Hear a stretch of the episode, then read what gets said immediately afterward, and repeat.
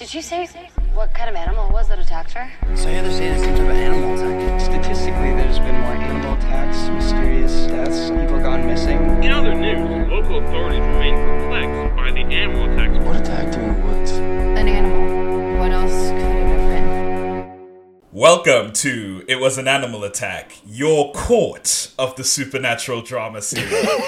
I'm Sandile. And I'm Fadzai. Yes, you heard that right. This is not just one of our typical podcast episodes. Today is a trial for none other than the terror of the South, the Confederate King, the vivisector with a vicious V, the protagonist by association, Damon Salvatore. so, to lay this out, the court of the supernatural drama series is a kangaroo court. None of the usual rules are going to apply. We're just going to go with it. Two people are playing all the parts. It's truly a play rather than an actual court case. And it's a comedy of errors. so, prosecution, our podcast. The attorneys thereof are myself and my co counsel, Fadzai. The defendant, the character in question, Damon Salvatore whose attorneys are also myself and my co-counsel Fadzai. Or maybe it's our doppelgangers. yes, our doppelgangers are on his defense team. That's actually brilliant.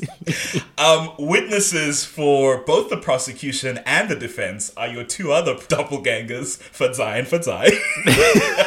the judge is, of course, Fadzai, and the bailiff is myself, Sandile. So, listeners at home, the 20 or 30 of you that listen to us, you will be the jury for this case. And I say this to say, today you're going to hear a lot about Damon Salvatore that's not exactly in a positive light. And it is up to you to reflect on that with yourself, but also a little bit with us, as to how that affects your opinion of Damon Salvatore, if at all. I know that there are droves of Damon Salvatore stands out there. And to, to you, I say, go with God, live with your heart full, and enjoy yourself. We are not. Um, we will try our best to be as unbiased as possible because that is our job that we don't get paid for. If anything we say today isn't to your liking, please understand he's a fictional character and it will not hurt you in the long run. And I hope that you consider if even an ounce of merit to what we say hits you the right way, just reflecting a little bit on that. That's all. That's all I have to say. Before we proceed, Fadzai, do you have anything to add in our opening statements? uh, no, I, I, I think you've you've been very fair and quite open. Brilliant. Then in that case, let's cast our minds back to 2009. We were just recovering from the Great Recession. Lady Gaga is on the rise. and Stefan Salvatore has just come to Mystic Falls. We'll learn later that he's been here for like a couple of months, but regardless, he meets Elena at school, they're flirting, they're vibing, it's darling. But Stefan is a vampire, a vegetarian, so to speak, feeding only on animals, but working tirelessly every day to control this darker side to him that makes a showing when he drinks human blood. So, when Vicky Donovan is attacked in the woods at a party and returns with a bloody neck wound, we know, and Stefan knows, there must be another vampire in town. Enter Damon Salvatore. With his hello, brother. The phrase that launched an iconic pop culture history and also a bourbon brand, right? They do bourbon now. Yeah, yeah. Don't Ian Somerhalder and Paul Wesley have like a bourbon called Brothers Bond or something? I think, yeah, yeah, something, something with the word brother in it. I'm pretty sure Ian Somerhalder. By the way, Damon Salvatore, you know this. Damon Salvatore, played by Ian Somerhalder. I think he has in his Twitter bio the Salvatore brothers made a bourbon or something like that. That's like the selling point, which was crazy to see like six years after the show had ended. But get your money, sir. I'm just glad he didn't do it with Matt with Matt Davis. Oh God! Who in the show plays his drinking buddy. But yes, Damon arrives. He's the one who's been causing trouble, starting with a couple that's slaughtered right at the beginning of the episode. And also the shitty little crow that's just following Elena around during this episode. His little familiar. I, I got familiar. So okay, so last last episode because we spoke about the crow last episode for some reason, and you called it as familiar. I think when I first watched it, I thought he was shapeshifting into the crow. I also thought that because that was what I remembered from the book, but now I'm not sure whether in the book they shapeshift or if they just control these animals. Because both are very Dracula esque powers. Right, exactly. From like romance vampires. I believe either of the source material, but for the show, it makes more sense in their attempt to ground it. That it's more likely he's just controlling a crow rather than him turning into one. Even though that was the pilot, and nothing matters about the pilot, really. That's true. It's it was actually it's weird seeing how kind of different certain things and people look in the pilot. Like I was like, this definitely was not filmed back to back. No, Like, no. Matt is blonder. He has bangs. Stefan's hair is so short. Stefan wasn't yet rocking the Robert Pattinson from Twilight look. Exactly. I think it might have been that between shooting the pilot and then shooting the show, Twilight rocked up in popularity. And then they started to play in that space a little bit. Perhaps, yeah, because of his debut 2009, Twilight came out 2008, so yeah, it probably did influence. Even da- funny enough, Damon in the, those early episodes is reading a copy of Twilight. I thought it was Fifty Shades of Grey. That might be later in the show, but I'm pretty sure you also. That's much later on, yeah. Okay, cool. Yeah. Kind of. It is funny to note that he reads both those books when one, I believe, is fan fiction of the other. Is it Fifty Shades like fan fiction of Twilight? Fifty Shades is a mutation of Twilight fanfic, and Ian Somerhalder was initially set to play Christian Grey oh, before he was like, nah. Oh, I forgot that. You know what my head headcanon is? My head headcanon is Ian Somerhalder was like, cool, I'll play Christian Grey, read the book and saw how shitty Christian is and was like, I can't do this again. Yeah. I can't keep playing these terrible love interests who are supposed to be interpreted as these perfect boyfriends. As like morally gray, perfect boyfriends who just need a little fixing. yeah. Honestly, though, and I, I say this because Ian Somerhalder, we love. He seems like a great guy. Yeah. Just like in real life, he seems to have been just like a really good person. I don't know much about him in reality, but I like. and is is married to a Twilight actress. He's married, He's to, married a to, the Twilight woman who played. Rosalie. Uh, Ashley Greene, who also seems cool. Ashley Greene is uh, Alice. I think her name is Nikki. I Nikki say Reed? Her name is definitely Nikki. I can't remember what her Yes, surname yes, is. you're right. I Yeah. confused them. My apologies. I think you would have made a much better Fifty Shades. Speaking of someone who read the awful book and watched the awful movie, I think he would have made a much better Christian Grey than Jamie Dornan did. And I love Jamie Dornan. Damon arrives in the first episode towards the end. Actually, it's like the the just as the final act is happening. It's very clear from the get go. Stefan and Damon are like cardinal opposites. Stefan tries to curb his vampire impulses, Damon revels in them. Stefan has a lot of compassion for humanity. Damon views them as food, as objects, as playthings. And where Stefan is focused on keeping a low profile in this town of Mystic Falls, a town that used to know all about vampires, uh, Damon is kind of just fanging around with reckless abandon. Also, their relationship is very, I would say, hostile. Yeah. I wanted to say fraught, but at, at this early point, it is just like straight, we're fighting, we're clashing. Stefan tackles into him and throws him out a window in a move that is rarely used in the show afterwards. Like, vampires don't really fly across rooms anymore. uh, and that's a shame. He tries to get Damon to stop what he's doing in Mystic Falls, stop terrorizing the people, and put their history aside for once. And Damon insists that he promised Stefan, quote, an eternity of misery. Hmm. He's kind of like dark, mysterious, violent vampire to Stefan's more brooding, passionate, like tortured soul vampire, which are both archetypes, right? Damon speaks to the violence, the carnage, the superiority to humanity, whereas Stefan speaks to like the romance and the I hate to say female gaze because that's a term that's truly been destroyed. but like the idea of an immortal it's what spawns the the YA fiction like cycle of immortal beings who fall in love with these teenage girls that's like imagine this immortal creature who's lived forever and has seen so much of the world and was obsessed with you and was focused on protecting and caring for you. Like there's a, there's an element of that that is kind of romantic, albeit a little bit messed up. Yeah. So those like those are kind of the vibes I think are working with these two. Early on in season one, these sort of next couple of episodes, Damon is slowly infiltrating Stefan's world, his like circle of friends and acquaintances that he's slowly inheriting through his relationship with Elena. Uh, and Damon starts sowing like seeds of discord and conflict to antagonize Stefan. Starting with Elena herself. Elena comes looking for Stefan at their house the next episode and encounters Damon instead, who starts to go on about how he was worried Stefan would never get over his ex. He's framing Katherine, Katherine Pierce, as this tragic and dramatic ex that Stefan has in order to like sow some conflict in Stefan and Elena's budding relationship. Also, well, I mean, right in the first episode, he attacks Vicky in the woods, right? But then he continues to terrorize her through some of the latter episodes. At some point, he's got her on the rooftop and he's about to throw her off. And Stefan comes up to try and rescue her because everybody has noticed Vicky's missing. Damon is compelling Vicky uh, to believe that Stefan is the one who attacked her and not Damon, and is about to send her out to go tell all of Mystic Falls in order to expose him. But it's not really to expose him, it's kind of to provoke Stefan to feed and become like the vampire he's supposed to be, quote unquote.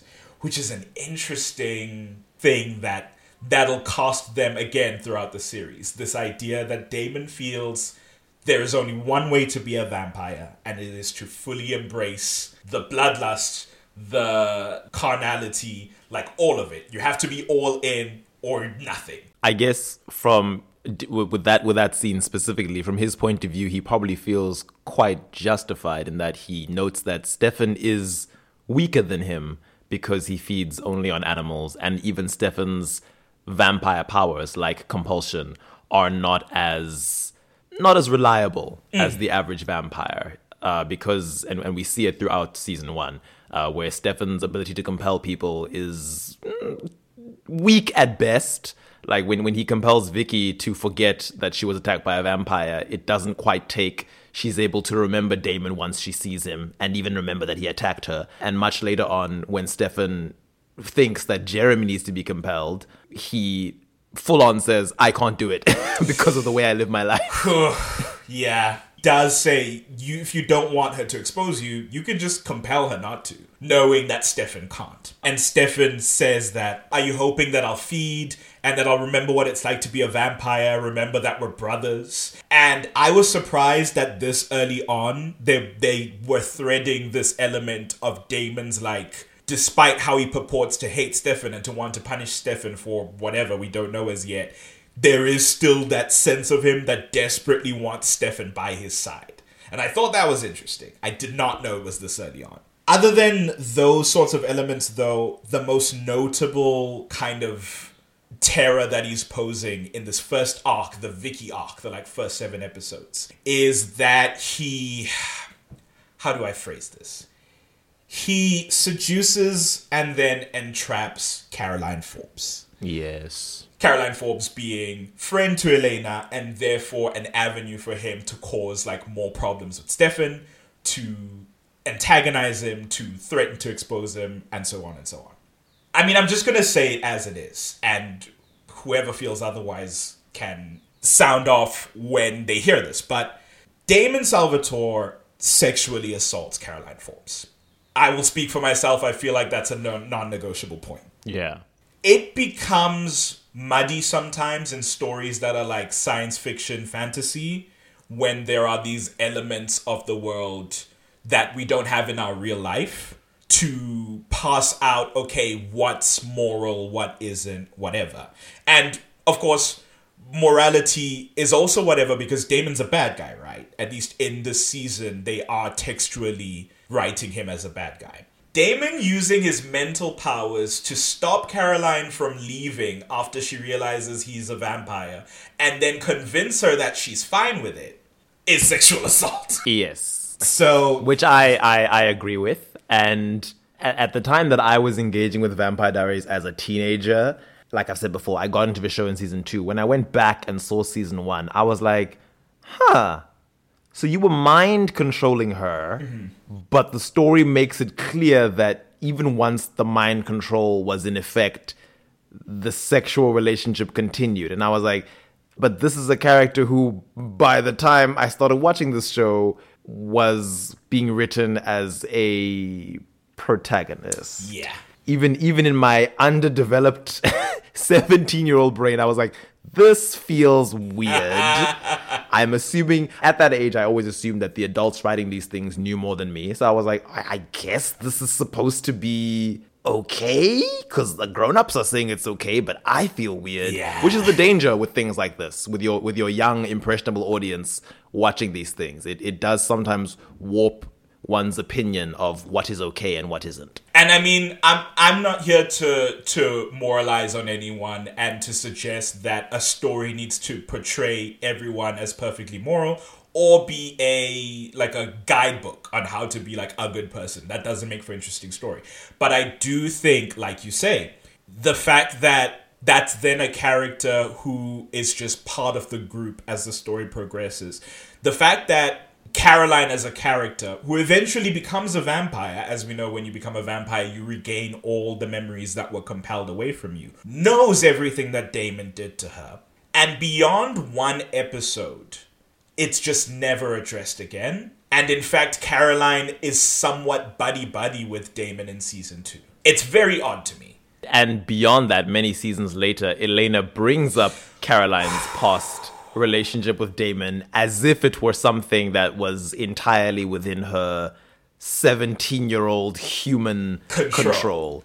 which I don't know whether we're supposed to believe Elena doesn't know what was happening or she forgot. That's the thing. or- Elena knew exactly what was happening. Elena tells Stefan, Stefan, Damon is abusing Caroline. You need to stop him. And Stefan goes, I know. I want to, but I'm not strong enough to stop Damon by myself. And if I try, it'll only antagonize him further and he will become a worse problem than he is now. That is the level at which Elena was in the first season. And she throws it back in Caroline's face like it's this bad decision Caroline made in her slutty, ditzy youth. It that that really messes me up. I think that even in a show where it's like it's the Vampire Diaries, right? We joke about it all the time. Morality is a sliding scale, but I think there is a responsibility in portraying something so real and so like in a lot of people's eyes unforgivable yeah. that it's like largely forgotten so quickly. And so I want to stake a flag here to say that despite the show and the characters forgetting it, we do not forget it. An issue that, that we will see arise several times as we go on discussing Damon is that Damon will do bad things, terrible things, and from like a, a narrative perspective, that's fine. You can have characters who do bad things. You can even have protagonists who do bad things. Oh, love it. But it's that the story treats them like they are bad, like in that moment. Mm. And once we've moved on from that plot point, it's just that uh, it wasn't it wasn't that deep. Damon's a good guy. He's made mistakes in the past, but who among us hasn't? It's okay. We're never supposed to view them as truly evil things. Damon, as a character, is often written like he's Prince Zuko from Avatar. like, like he was a a 16 year old indoctrinated child who made bad choices, but the whole time never really reveled in the evil and eventually, pretty quickly, became a better person and chose to take down the bad system that he was raised in. Even with Prince Zuko, you could argue that, oh, because of the war setting and the people that his family and country hurt, it shouldn't be that easy. There should still be a lot of work to do. Hmm. But that all happens post finale and it's a children's show, yeah, etc. yeah, that all happens post finale. Damon is treated by the writers as if that is his his story too, despite the fact that he never really works to atone for the things that he does to anybody except arguably Elena and Stefan. Yeah. And then beyond that, he makes many of the same mistakes over and over again. The thing is, up up to and only for a certain number of people. I don't even want to say Damon doesn't care about anyone else. It's that Damon doesn't view anyone else as on a level of importance or worth as himself and like Elena progressively. Stefan from the get go, because even in like his worst fight with Stefan, he will kill Logan Fell because Logan Fell's trying to kill Stefan, right? Yeah. That's something that happens a couple episodes, um, like seven episodes, I think, into the show. Apart from those two people, and then like maybe Rick after that, but even Rick, it's like it's a bit iffy. And then maybe Liz Forbes, but like despite their friendship, I'm sure he would have killed Liz Forbes given uh, a decent enough, like like the smallest ultimatum, and he would have snapped Liz Forbes' neck. Is what I feel. Oh, absolutely. if someone was like, choose between Elena and Liz Forbes, Liz he Forbes would have been like, say down." less, and killed her. The number of times he has said he would rip Bonnie to shreds if it meant Elena would survive is unconscionable given their by the end of that show friendship. It's baffling to me. but that's the kind of person we're dealing with. I hate to even say it, but moving on from the assault of Caroline Forbes. Damon's threat level grows with each day that he's in town. It reaches a point that Stefan and their nephew uncle, Zach, concoct a plan to Nephew uncle is a crazy phrase. Ah, man, I love it. They come up with a plan to neutralize him. Zach's been secretly growing vervain, which had been burned to the ground by Damon before he left Mystic Falls to make sure that nobody could fight him off as he tore through the countryside. Stefan uses some of this vervain to spike Caroline's drink at a founder's party, since Damon's been using her as a drink fountain. And so Damon ingests some vervain that's infused in her blood, and he goes down for the count. And they lock him up in the iconic Salvatore cellar. This doesn't last super long because even though they've weakened him, he still has enough like mental power. It never does again, right? This is a very unique Yeah, thing it, it, it really doesn't. is that he long range uses his mental powers, almost like the sirens, funny enough, to draw Caroline to him and bust him out of the cell. It's it's full blown telepathic persuasion at that point. Hmm. He's weakened and barely conscious, and he reaches Miles through the ether, I guess. miles through the psychic ether. and Caroline, in a trance like state that even she can't quite explain, is drawn to the Salvatore house. It's almost like she doesn't quite know why she's there, or what she's looking for.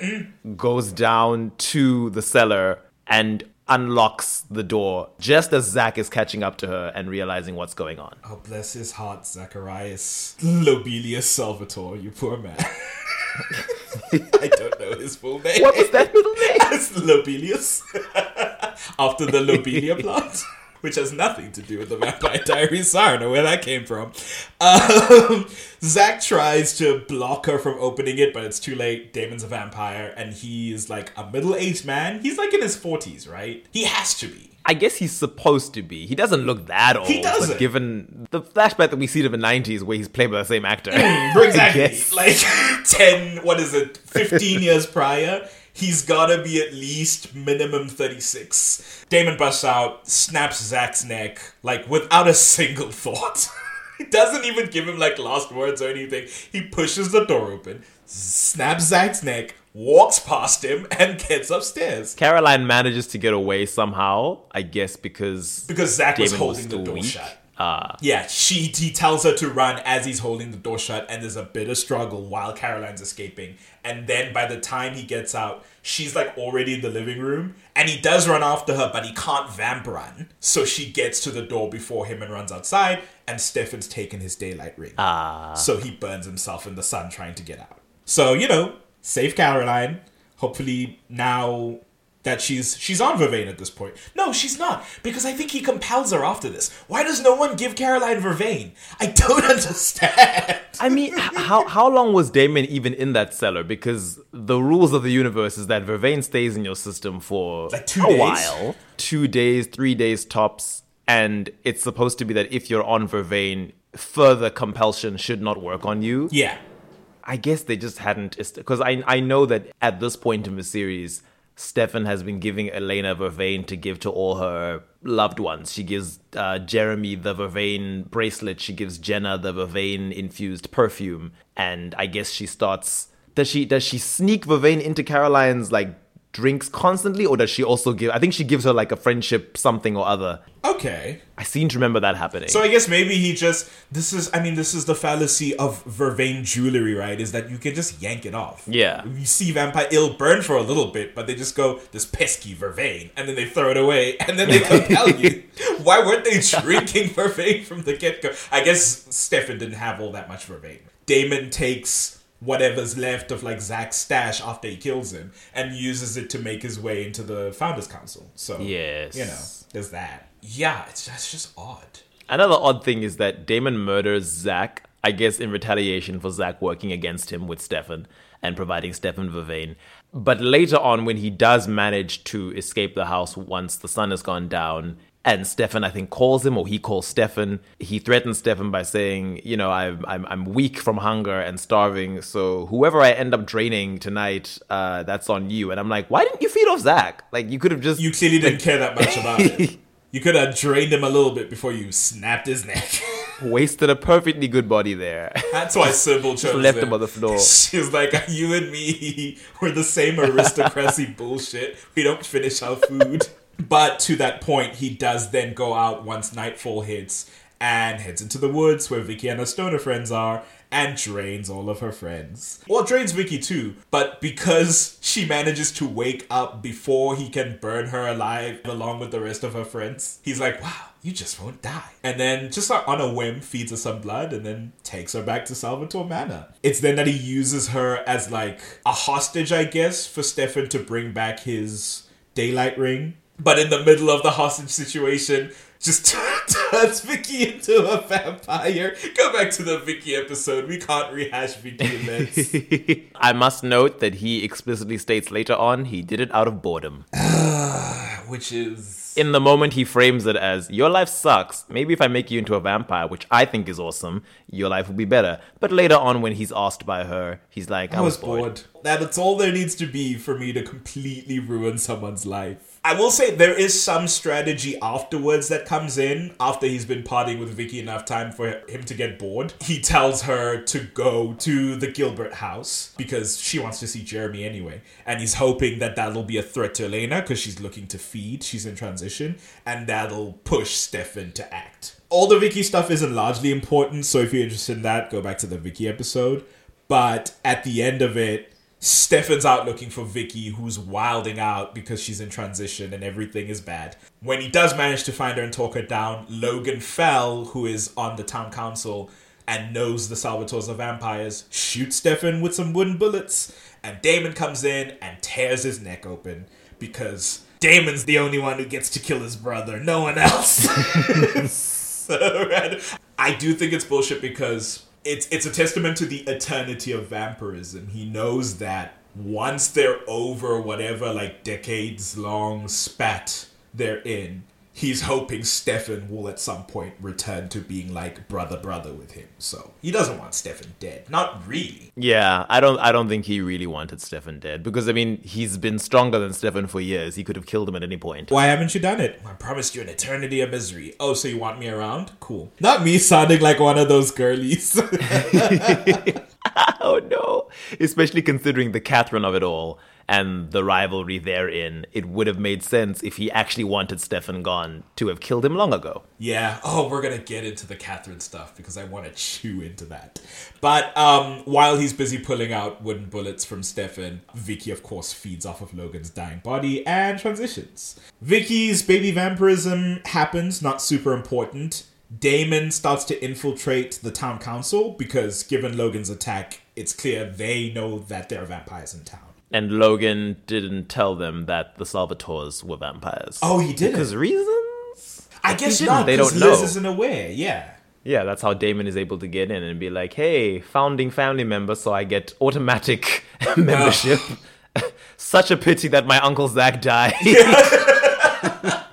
The privilege of being old money in Mystic Falls, you can kind of do whatever you want. Even Logan, who hasn't been in town until Like recently, a I week think, prior to this. is able is able to just be in there with the town council. yeah. If anything, he spurs them on. He's like, you guys aren't moving too quick. Here's a device. Because now this Gilbert device is in the rotation. But he plies Carol Lockwood with alcohol because she's on Vervain and he can't compel her. And he gets all the information about what the lowdown is, how they're figuring out who vampires, who the vampires are in town. Stefan and Damon are in the clear because the council doesn't seem to know about daylight rings. They threw this party and cleared everyone who was at the party because it's in the daytime. He also gets the scoop from the direct investigation through Liz Forbes. And in order to settle their hunt more finally, to make sure that, like, they're thrown off his scent, because he's the one who's been tearing through Mystic Falls, he kills some guy outside the Mystic Grill and pins it on Lexi, Stefan's best friend, who's in town for his birthday. And then when they've apprehended her with Vervain and like a bunch of deputies you'll never hear about again, um, and she breaks free because she's 300 plus years old, he stakes her for good measure and hands her over to the council and says the vampire problem is solved. Lexi, who is, I mean, unassailably one of the best people on the show, and she's on it for like five episodes. So that's that. And for how many of those episodes is she alive? Oh, honey, one. It's just the one. I guess flashbacks. 162 candles, Stefan's birthday in season one. That's like this all the Vicky stuff, and then Lexi dying is like a turning point into like the new arc. I guess this middle arc of the show. At this point, it starts to coalesce that Damon is in town because this whole time Stefan's been like, "What are you even doing here? Are you just here to ruin my life?" And Damon's like, "Don't worry." And Damon's about it." been like, teehee, yes, maybe I am, probably. I'm not gonna tell you. And it starts to become clear he's back in town, hoping to bring back Katherine, Katherine Pierce. Their long. I was gonna say long lost, but no, they believe she's dead.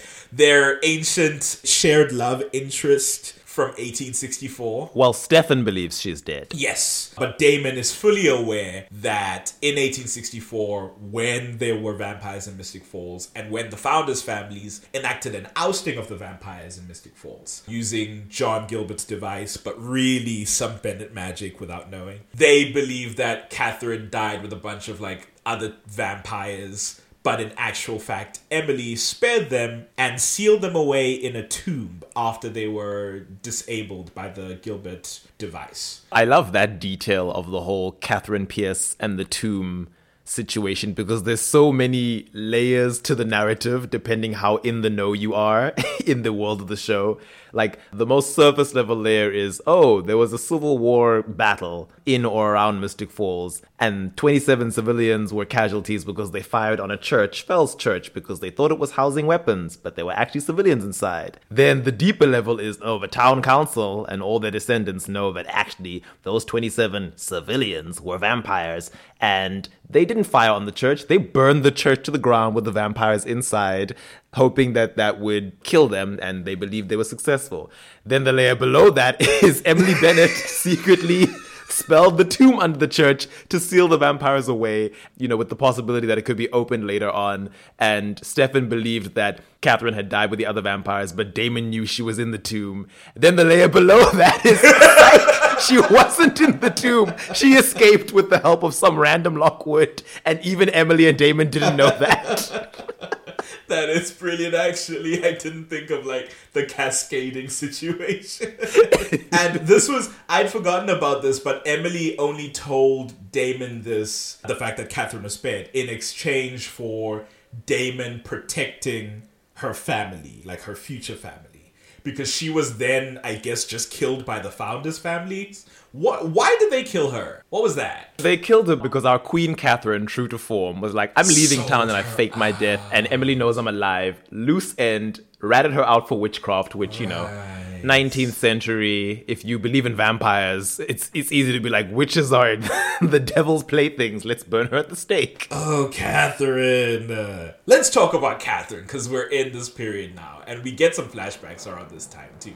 So, Katherine, iconic 500 year old vampire, in town because, I don't know, fun? Well, I mean, in town because she's running from Klaus, but we don't know that yet. In Mystic Falls, just like having some fun, living her best Confederate South life.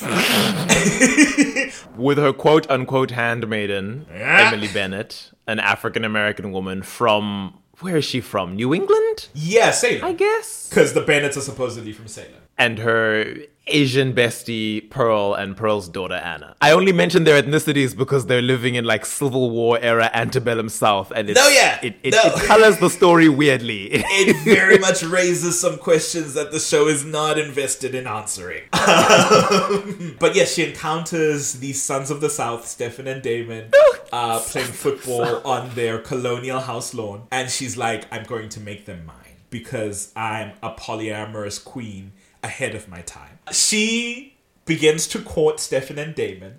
And the way it's spoken about, I, I will try to be fair about it, but it does give me a little bit of satisfaction of like, it's clear from flashbacks that Damon is chasing after Katherine. Non-stop, relentless, hound, can't get enough. Stefan, however, is Mr. Hard to Get, is Mr. Prude, Mr. Oh, I'm coquettish and shy, I'm just a 17 year old boy. And Katherine, that's catnip to her. She's like, yum yum, I want more of that. And so Damon's after Katherine, Katherine's after Stefan. Katherine has to like keep Damon happy essentially to try and make sure there's no consternation here and it doesn't ruin her fun while she's in Mystic Falls. And I think that's wild. It does turn out that throughout their relationship, Katherine has been feeding them her blood and compelling them. no, no, no. She's been feeding Stefan blood and compelling him. Damon has been willingly drinking her blood. Exactly that. And I think that's interesting given where this all leads, right? Because Damon knew that Katherine was a vampire. I think he did drink her blood just as, I guess, part of like their fornication. That was fun. But also because he wanted to become a vampire. His hope was that Katherine would turn him and they would be together forever. So I think he was drinking her blood even if she wasn't compelling him Yes. it's interesting that he was all about it from day one. And then Katherine gets quote unquote killed in the burning of the vampires. But at that point, both of them have vampire blood in their system. So while they try to rescue her and protect her, while he tries to go directly, Stefan says we should tell our dad, which we've talked at length about how stupid that is. Um, but in an effort to rescue her, they get shot by the man, the myth, the abuser himself, Giuseppe Salvatore. Shotgun from a distance, just boom on both of them. And in their deaths, they become vampires. Stefan is the one who feeds first because he confronts his dad. Stefan had decided to let himself die, much like Damon had, and he was just coming to his father to just basically just say goodbye. His father in that moment sees him and reveals that, "Oh, I how are you alive? I know for a fact you're dead because I, killed you." And then Stefan is like, "Wait, what? It was you?" and then even though he's telling his father that I don't plan to complete the transition, I want to die, his father is like, I, I'm not going to wait for that to happen. I'm going to stake you right now. and then when Stefan acts defensively, he accidentally fatally wounds his father, which makes him bleed. Stefan is drawn to the blood, drinks it, and turns into a vampire, completing his transition. Yeah. Which, you know. I mean, it's just Giuseppe's own fault. He could have just sat there and waited. Stefan becomes a vampire first.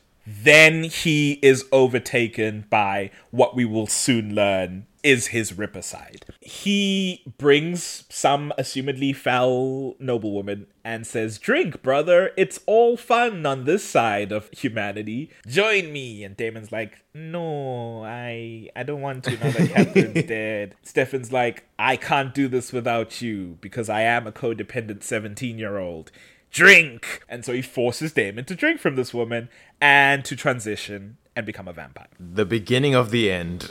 Ah, truly the beginning of the end.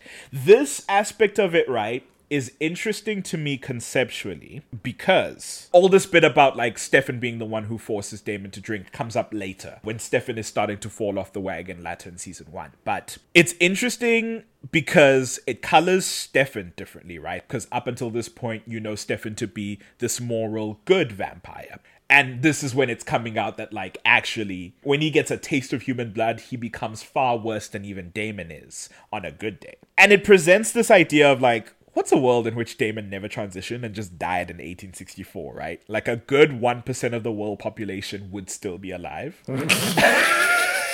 like a whole bloodline would still be like present and accounted for. Looking at you, Whitmore family, we'll get to ya. Perhaps even Stefan's Ripper of Monterey thing would not have happened. Would never have happened. Oh, that's so. What's a fix it fic where Damon doesn't exist in the whole show?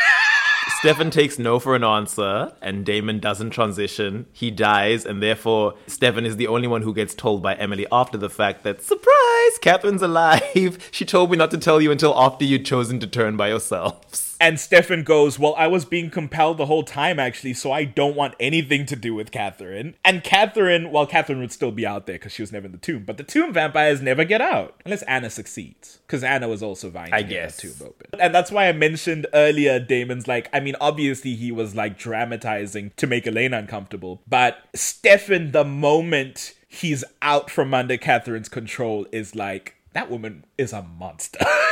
and I am out. And Damon continues to be for Katherine to present day. That man has carried the longest torch in human history. And it is both fascinating and embarrassing. it's just something I want to say. But going on.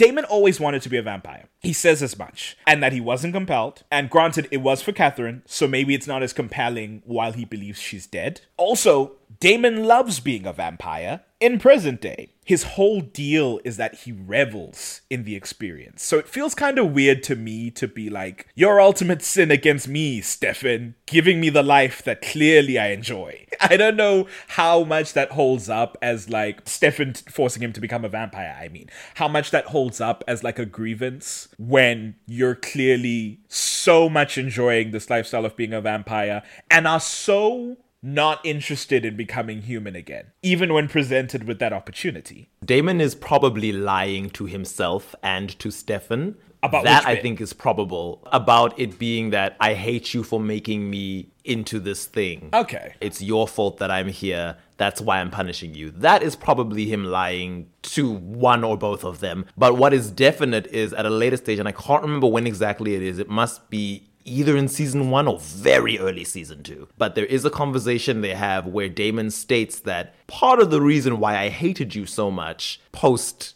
1864 was because I hated the fact that Katherine chose to turn both of us. It should have just been me. So it's in season one, and you say part of I want to be specific and quote, he says he never actually hated Stefan for turning him. He hated him because Katherine also turned Stefan. That is what he says. Ah. So he disregards the original statement, like you say, but then that will come up later in the show. That, like, oh, Stefan forced Damon to become a vampire, so no matter how bad Damon gets, ultimately it's Stefan's fault, right? For forcing him to turn. And I think that's odd, given these two facts. I guess coloring it that way is more Stefan's point of view. That Stefan will always feel guilty for everything that Vampire Damon does because Stefan convinced Damon to complete the transition. Mm. From Damon's point of view, because I don't think Damon ever sits there blaming Stefan for the bad things that he, Damon, has done.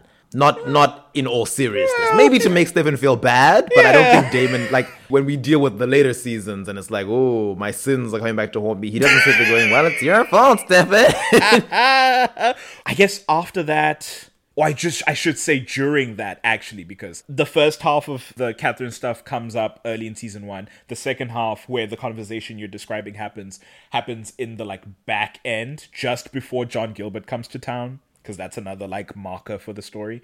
Stefan is off the rails because he was snatched by the tomb vampires who end up escaping the middle of the. Oh, I guess. Oh, let me not roll past it. Yeah, yeah, that's that's pretty significant. That's a pretty significant event. and I know you're not gonna roll past it because you love this scene. Oh, it's my favorite. Nothing in season one regarding Damon brought you greater joy than, than the, the opening of the tomb.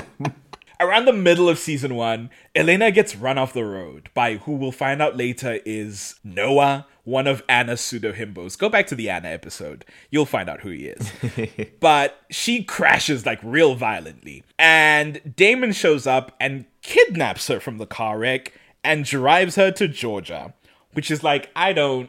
Okay. Nobody seems too upset about this kidnapping except for Stefan. But he goes to Georgia to find this witch named Bree, played by icon Gina Torres, and he's looking for another way to get into this tomb where the vampires are sealed away. Because his original way to do it was through this pendant that Emily Bennett had that he retrieves from the founders party. Long story short, Bonnie's possessed by the spirit of Emily Bennett, and Emily destroys the pendant so that Damon can't get into the tomb. I will note, Damon then attacks Bonnie in that scene out of spite, and he intends to kill her in that scene. If Stefan doesn't pull her off and give her his vampire blood, Bonnie would have died. Now he's off to Bree. He's like, Bree, I need a way into this tomb. You're a witch. Help me out. She's like, sure. We're old flames? Old friends slash F buddies. Okay, She mentions that back in her undergrad days, Damon was a lover, which sounds about right. I do love how much taller than him she is because Gina Torres is just such a tall person. Not that it's a huge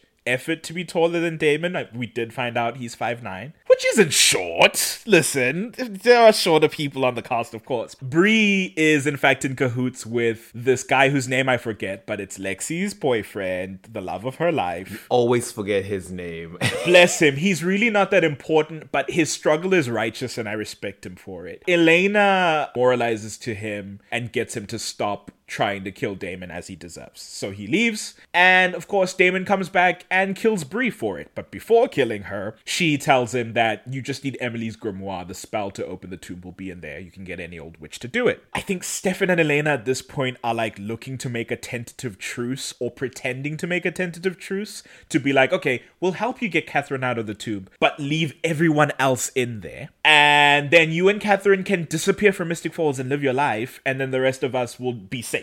They betray this truce because they find out where the grimoire is. It's buried with Giuseppe Salvatore, I guess after burning Emily Bennett alive. And Damon figures out that they're lying to him, and then that truce is over. Eventually, oh, a bunch of plot lines converge on this tomb situation, but like. There- There's the Anna of it all as well. Right. She's got her pseudo himbos. She's kidnapped Elena and Bonnie. I think she briefly aligns herself with Damon at some stage. Because she's like, Damon, I also have a loved one in the tomb who's totally in the tomb, like Katherine is totally in the tomb. And if you help me, we can totally get both of them out because they're both definitely in there. Annabelle! Master manipulator.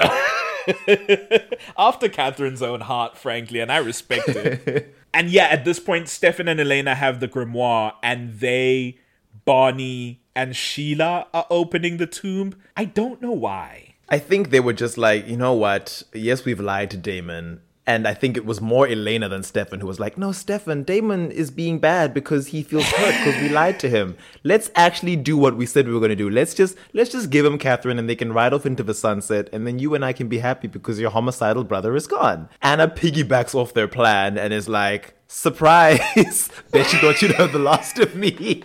But yeah, it is. It more often is Stefan refusing to like accept that Damon is a net negative in any scenario.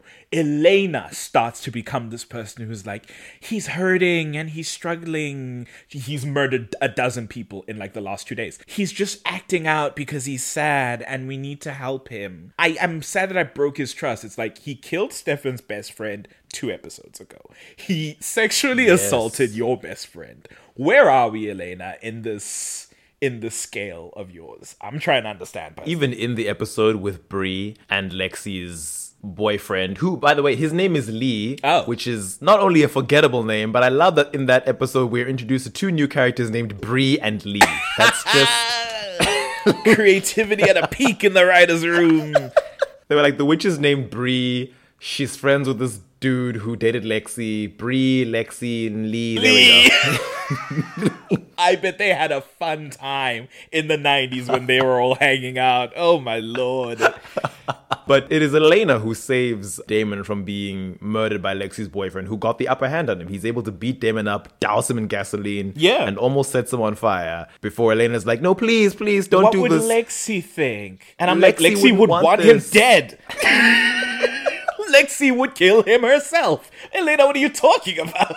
well, Lexi probably wouldn't because she knows about you know Stefan and his Stefan's brother. his cycle of brotherhood. But that was the first time that Elena was like, "Oh, this person doesn't deserve to die, despite the fact that at that point Damon hasn't done much in the way of good. Like at that point, I guess he's compelled away Jeremy's memories of Vicky. That's about it. Which, from Elena's point of view, is a good thing. It really is just from she's spoken to Damon more than twice, and now she's like been grandfathered into this relationship. I say this with a generous word. She's into it. She's like all in with Damon, but in my opinion, like if I have to read this in a way that makes me feel any type of sympathy for Elena, it's that like it's her boyfriend's brother. He's clearly not going anywhere Yes. Her boyfriend is invested in maintaining this relationship, so I've gotta like find some common ground with him. That's how I'm choosing in my delusional mind to read it. Although, is Stefan not feeling murderous in the immediate aftermath of Lexi's death? Who is it who talks him down from going after Damon? Is it Elena? It's at the end of the episode that he kills Lexi when he's ready to kill him. He's like, I was wrong. Damon's not worth it. I'm like, yes, yes, he's killed your best friend. This should set you over the edge. And Elena talks him down. You're right. She's like, what will you do after? You'll feel bad, blah, blah, blah. And I guess she's right in that, like, Stefan would never forgive himself. But it's like, God, maybe that's worth it to get rid of this guy. Maybe that's okay. If I'm defending Elena, it I guess her thing was don't do this, Stefan, because it will be bad for you. Yeah. You will destroy yourself with guilt. She knows she's dating a sad boy. she was like, She's this is going to make you even more emo. She's like, you're already at a level that it's like, if you were a percent higher, this would be cringy. like, I can't have you skyrocketing in sad levels, my boy. Yeah, that's fair. That's That fair. said, okay. Bree's death is on Elena's hands because she Oh. gets Lee to spare him and then he immediately goes and murders Bree. She's at the very least complicit, and at most, she aided and abetted in Bree's murder. I will write that down on the record. Your Honor, note that on the record. I forgot we're in court. And then Damon Damon just leaves Georgia with Elena, not telling her that, oh, by the way, that woman that we just met, that you just met today, I killed her in cold blood. ripped her heart out. So they all work together, kind of, to open the tomb. Largely, Bonnie and her Grams are cracking it up. Anna just hangs in the background waiting for them to finish the school project so that she can go and collect. yeah, she's like. I've put Jeremy in danger. You can either stop me from getting in there or save him. Your choice. Damon gets in. Anna gets in. Damon searches and searches and searches and searches. And by God, would you believe it? His true love, Katherine Pierce, isn't in the tomb. He's shocked and horrified and heartbroken and Gagged keeps and screaming. She's not here! Throws a blood bag against the wall. Throws the blood bag that he brought to feed her, which I, I love in the moment when he shows up with the blood bag and Stefan and Elena are like, What's that? And he's like, Well, Katherine's gonna be hungry after 145 years. Would you rather it was a person? and they're like, like, You know what- what? The bar is in hell. Bar this is good. subterranean, but this is impressive, frankly. it's his little tantrum that leads the other tomb vampires having a blood source once he flings it against the wall. I like that. Um, not not that I like. I don't like it, but it's worth pointing out that once again, this scene is an example of Elena deciding that Damon is super important because when the Bennett witches, Grams and Bonnie, had revealed that tee hee. We were never going to let those monstrous tomb vampires escape. We opened the seal, or we opened the door rather, that was magically shut, but the magical barrier stopping vampires from leaving is very much still there. So Damon has gone in to go get Katherine, and he's not going to come out. And I think it's actually Damon that goes in with Elena sort of as a contingency because he doesn't quite trust the Bennett witches. Stefan hangs back. Anna slips in afterwards, and when Anna, because uh, Damon wanders off inside the tomb and leaves Elena like sort of by herself in another part of the tomb. Anna then finds her there. That's when she attacks Elena. Her scream alerts Stefan, who zips inside, knowing that he won't be able to get back out. And then eventually that that's what leads to the whole, oh, the Bennett witches now need to lower the door to get Stefan out because shame, Stefan's a good guy. He deserves to be allowed to escape. Which I guess is lucky for Anna. Anna was just along for the ride because if if they hadn't been trying to lower the seal for She Stefan, she would have also been stuck in there. She would have been stuck there forever, bless her heart. So, Katherine's not in the tomb. Sheila and Bonnie reopen the seal to get them all out. Damon's in a hissy fit. He attacks Anna and Pearl because apparently they can't be happy if he isn't. And Anna tells him, dude, Katherine has been around. Katherine has been living her life for 150 years, and she doesn't give a whit about you. Yep. So I don't know what you're doing by me. Get off. She's like, I saw her in the 80s and she Like- knew where you I don't know if Anna spoke to her. That's a, a great mystery that we can discuss in a Katherine episode. Beyond this point, he starts to spiral. He is heavily drinking. He's feeding on people all willy nilly. He's just being a mess. This is when the Isobel stuff starts to come out because Elena's found out she's adopted. I forget how Isobel exactly comes into the story. Um, oh, Rick, because Rick's come to town searching yeah, for it's, it's the it's the Rick of it all. And with all the shenanigans happening with this Isobel situation, he is convinced that because Isobel is tied to Katherine, that in actual fact, Katherine has sent Isobel to town to look for him. And Katherine still cares about him. It's all still fine. it's all gonna be okay. Denial Denial is a river in Egypt. so funny to watch him just like completely delude himself. Alaric comes to town after Damon has killed Mr. Tanner, the original douchey history teacher. He's the new history teacher, but he's secretly a vampire hunter.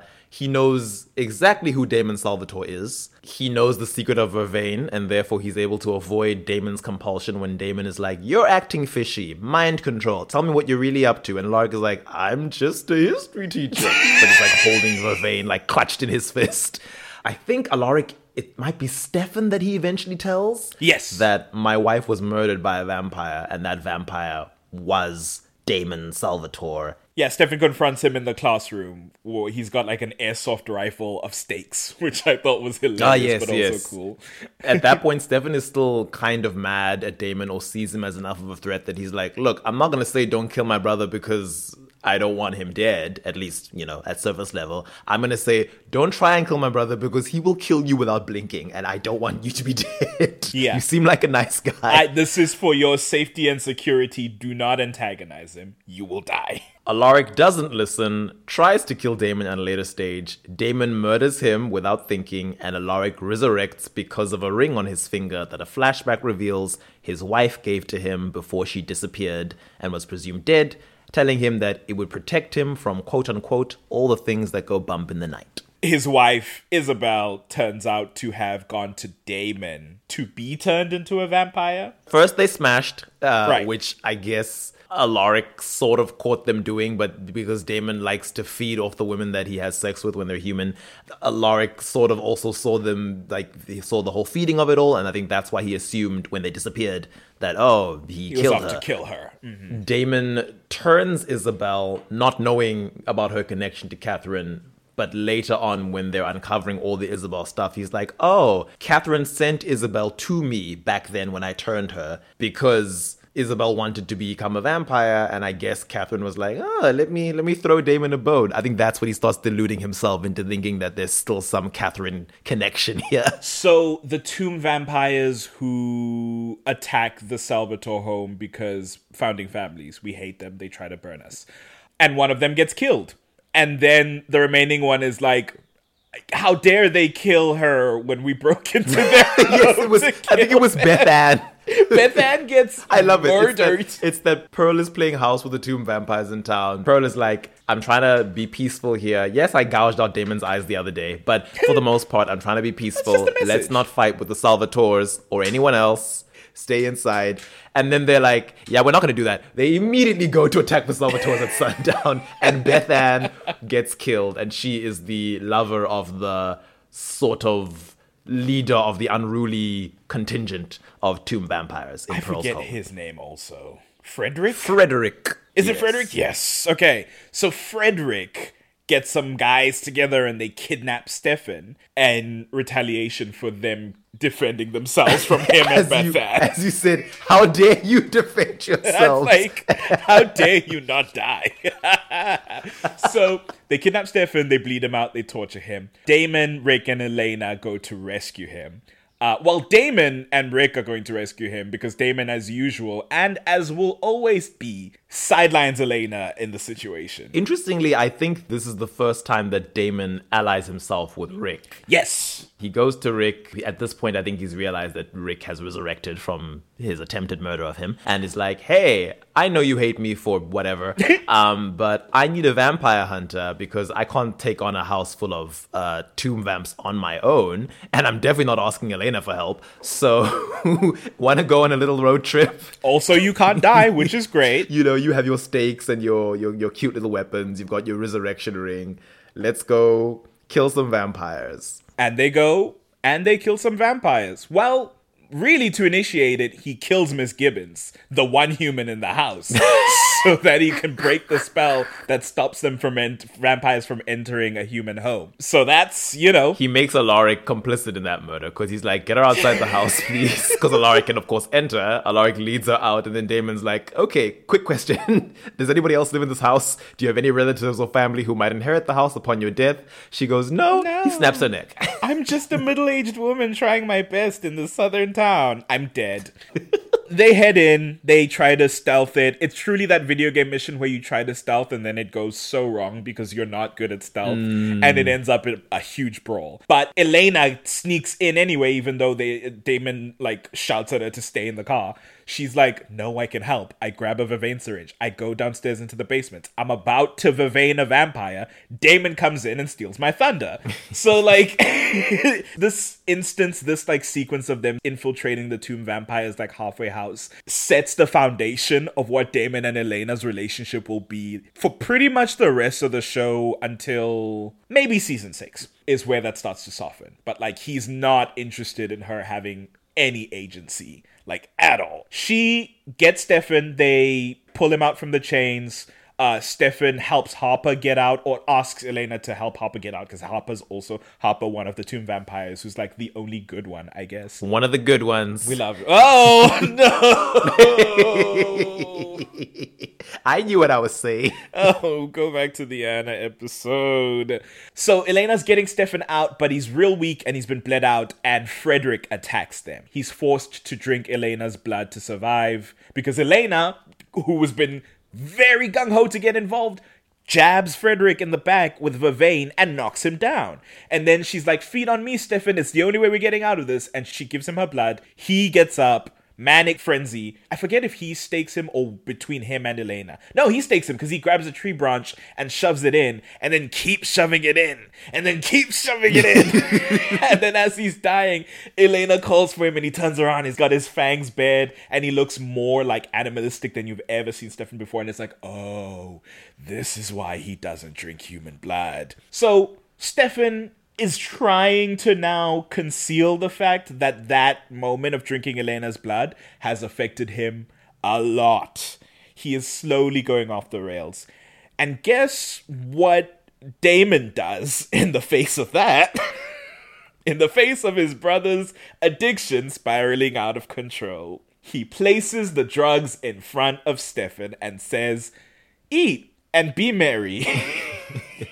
he taunts Stefan throughout his like like Stefan's busy trying to ground himself. He's trying to he's like working out and like drinking to try and distract himself from the cravings. And Damon's like, I don't know what you're doing all this for. If you just drank like a normal vampire, you'd be fine. And it's like, yeah, if an alcoholic just drank one drink a night and stopped, he'll be okay. In defense of Damon, I guess this will, is is this my first proper in defense of Damon? Yeah, because I was about to shout on this, but this is what we're here for. in defense of Damon, I will say that the term Ripper had not been brought up at this point, and Stefan's relationship with bloodlust and human blood had not yet been explicitly colored as an addiction that is specific to him and not vampirism on the whole. So, at least from Damon's point of view, maybe in the writing room, but definitely from Damon's point of view, while as the as season one was being presented to us, it's possible that Damon was seeing it as you lack control because all vampires lack control when they are new, but you never went through the bad period and then learned how to control it. So I don't think, at least at this point, that Damon in season one, if you if you look at the show as a whole, the flashbacks, Damon should have known this. As Damon is being written in season one, I don't think he's aware that this is something that Stefan specifically can't control because of how he's built and not just oh you you didn't you didn't go through it when you were supposed to go through it. And now you don't know how to handle it. I'm just trying to push you off that ledge and just get you past it so that you can grow up.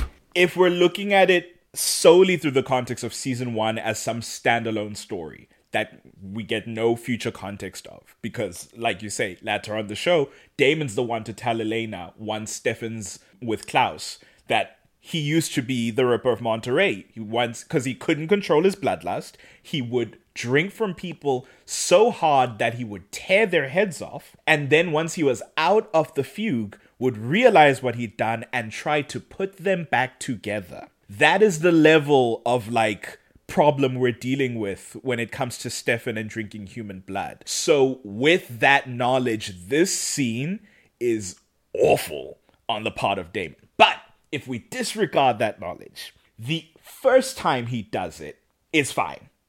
Is Damon fine, I'll say, to qualify it. It's fine for in like the vein of how Damon acts. When he does it at the end of the episode, it's malicious.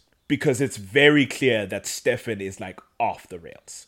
He's like losing it. Because he puts that glass at the end in the beginning to be like, oh, I accidentally left a glass of blood. And then while Stefan is like sweating, staring at that glass. Damon comes back and is like, oh, me, oh, my, I forgot it. At the end, he comes back and sees Stefan completely just like vacant in the eyes. Just like standing in a room, just like Blair Witch style. And Damon goes, Oh, you're not okay, huh? And Stefan doesn't respond because he's so gone. And then he puts the glass down and he smirks and says, Good night, brother, and leaves. And I don't think you can view that scene as anything but malicious. I don't think you can view that scene as anything but Damon trying to worsen Stefan's blood addiction. I don't. This will. Yeah. I will say again in Damon's defense, because I am also on the defense council. There are many times that Damon worsens Stefan's addiction in future. This is the only one that I think is malicious. The rest of them, he's just dumb. he's just stupid and doesn't understand how addiction works. I think malicious in that Damon knows this is something Stefan doesn't want. From Damon's point of view, Damon doesn't value human life. He doesn't care that Stefan will lose control and hurt people. Damon sees this as my brother just needs to grow the hell up and learn how to be a proper vampire and get over himself. And if this is the only way how, so be it. The thing is, my crack theory because we've gone back and forth about well i say back and forth it was very briefly about season one delena and i fully believe that damon is romantically interested in elena by at least at least around the georgia episode Ah. and so my like tinfoil hat theory is that damon did this to like expose stefan's true nature to elena and like ruin what they've got going on I cannot prove this within the text specifically, but like I just it feels like at the very least his intent is to be like and this is something that comes up later too. You think you're better than me? Let me show you by bringing you down to my level. You're no better than me. You think, oh, with your with your human girlfriend and your animal blood drinking, that you're so much better. No, you're just as bad as me. You're just as monstrous as me. And I think it's linked to his romantic interest in Elena. And there's some energy there where he's like, I want to ruin this for him. I don't know. Because then after that, it's like Stefan's off the rails. And then Damon shows up at that dance, the like founders dance that Elena's at. To like rescue her from the shame of being stood up at the Miss Mystic. I'm like, okay. I don't know if that's like the most important thing in the world to me. I don't know if if Damon was explicitly interested in Elena at this point, but I do I do think that what you're saying holds merit. I think definitely at, at the very least he is jealous of what Elena and Stefan have because he's just realized that Katherine has been lying to him for a century and a half. Did not care about him enough to even at least come and break his heart in person. She's just been doing whatever the hell she's been doing. Because at this point, he doesn't know about Klaus No. or any of that. He does not know why Katherine would just abscond without saying another word. And I think he he's bitter at Stefan because of the whole, oh, we shared a girlfriend thing. Now you have moved on. I'm the one who continued to hold the torch for this woman and was being lied to the whole time. Hmm. Whereas you have now moved on with her literal doppelganger and you're so happy. But you're only happy because this human girl doesn't realize that vampires and humans are incompatible because we are so much better than them. And in their eyes, we are monsters. Let me show her that you're a monster. Let me show you that you're a monster. Because if I can't be happy, no one can be happy. I I do think that that is a valid reading. I just personally disagree on the fact that like he's not interested in her romantically at this point. I think he fully is. Really in the in this like last arc there's not really any big stuff that happens with Damon that's not just like active plot, right? It's like the tomb vampires. It's Isobel. Yeah, it's it's Damon showing up for Elena at the Miss Mystic dance when Stefan is unavailable. He's what? He's off near the woods trying not to kill that Because girl. of who, Damon? because of who? You son of a that bitch. that is important because because from Elena's point of view, that was the first moment where she started to feel something for Damon. She says much much I later think on. that's why it pisses me off. Not to bring it to a place of like Stelena and Delena because I'm so not interested in that dichotomy. We will be talking about Delena, but as its own thing because I think I don't dislike Delena because of the fall of Stelena, even though the fall of Stelena at that time made me very sad. I dislike Delena as its own thing of its own merit. But this moment being the moment that was the inception on Elena's part, when the reason Stefan wasn't available is because of Damon, just like rubs me the wrong way, right? Yeah. It adds to the just general sense of like Damon showing up, messing Stefan up, and then swooping in and taking the girl, getting the girl, as Rick will say later on, which just like if I ever hear that phrase again, I'll throw up. But regardless, that's the thing There, that upsets me. there are two straight men of a certain age. I am not surprised at them using a phrase like that. Fair enough. Rick is like what a, a Gen X, and Damon is from 1864. So Remind me, Damon, the original boomer. But yeah, um, sorry, what was I saying? We're getting to because there's not much Damon stuff in this sort of last arc. Uh, so yeah, it's just it's just running around looking for various MacGuffins. It's Yeah. you know the Gilbert, Gilbert compass device. has a has a piece in it that will be attached to the Gilbert device. Yeah. that will neutralize the vampires with its sonic noise. Damon's been playing chicken with Isobel and losing. He's losing Um, so bad. Yeah, John Gilbert's in town and causing problems and ruckus, all of that. John Gilbert is like, Isobel's a vampire, but I'll allow that for now. Any other vampire is terrible, including the two vampires that are involved with my biological daughter. Hey, Isobel, let's kill them both. And Isobel's like, I'm, I'm here to kill the tomb vampires anyway, so sure, let's kill Yes. Stefan and Damon. Which, Yes. put a pin in that, because that's interesting to me that John was very much like, I want to kill the Salvatore brothers when we kill the tomb vampires. And Isobel is working for Katherine. And I'm like, hmm, interesting. I guess maybe Katherine didn't know about that little caveat? Or are you saying that, like, what would have happened if Katherine found out? either Isobel was not taking John seriously, or she was like, this man is so useless, he'll probably fail. or she, for her part, didn't care and was like, eh, I guess maybe because they're besties, maybe Katherine had told her, no, I still hold the torch for Stefan. I've been stalking him on, on and off for 145 years. Um, but Isobel was thinking, I know Katherine's main priority is the whole Klaus situation. So if Stefan dies, eh, she'll get over it. Or Isobel was aware but didn't tell Katherine. Yeah, that's that's the one I'm leaning towards because Isobel strikes me as a character who likes to hold the information. Granted, when she comes back in season two and she's beholden to greater forces, kind of tough to do that, but she definitely gives that effect. Damon almost dies along with the other remaining tomb vamps. Stefan has managed to get away with Rick's help. John stakes Anna in front of Damon, so he's definitely aware that Damon is there. And I guess he just leaves Damon to die. Which is crazy to me that, like, oh, you hated the choose so much that you staked her, but the person you were told explicitly to make sure is dead, oh, well, we're leaving him to burn. What's what's that about? John Gilbert. I do believe that if Isobel knew Anna was still in town, which I guess John would have told her because Anna was, my lord, that girl was not leaving when she should have left. Yes. Um, Yeah. I assume that if Isobel knew Anna was in town, Katherine would have been like, "Oh yeah, and her too. Yeah, she she's also a. Please kill her too." So real. Damon witnesses Anna's death and later on claims to feel bad about it and wish that he could save her. And I'm like, okay, if you say so.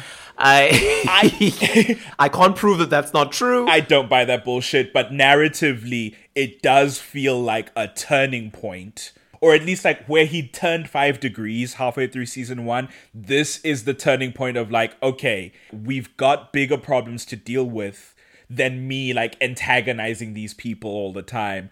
Especially now that Katherine's coming in and like season two, the door gets kicked open to the world yeah. it's more beneficial to survival to be like in it with the Mystic Falls gang than to be his own entity occasionally against them. Speaking of people who want Damon dead by the finale, Bonnie helps that Gilbert contraption do its thing by pretending to unspell it, knowing full well that when it's used. trolley question. She leaves the Gilbert thing to do its own thing. She doesn't change anything. No, she specifically pretends to unspell it because they bring it to her to unspell it. And later Right. on in the stinger of the episode, I think she tells Caroline, without going into detail, that I lied about something today. Caroline doesn't know shit. Yeah, she's like, I lied about something today, and if Elena knew, she might never forgive me. Knowing that this device could kill Damon, who I guess Bonnie might think Damon doesn't matter to Elena, but Stefan, who she knows Elena's in love with. But I'm saying through inaction, not through action. I just want to specify. She just Through through inaction and and deceit, because she said yeah, Grams would never have done it. and she's right. And at this stage, Bonnie very much blames Damon's shenanigans of trying to get Katherine out of a tomb she was never in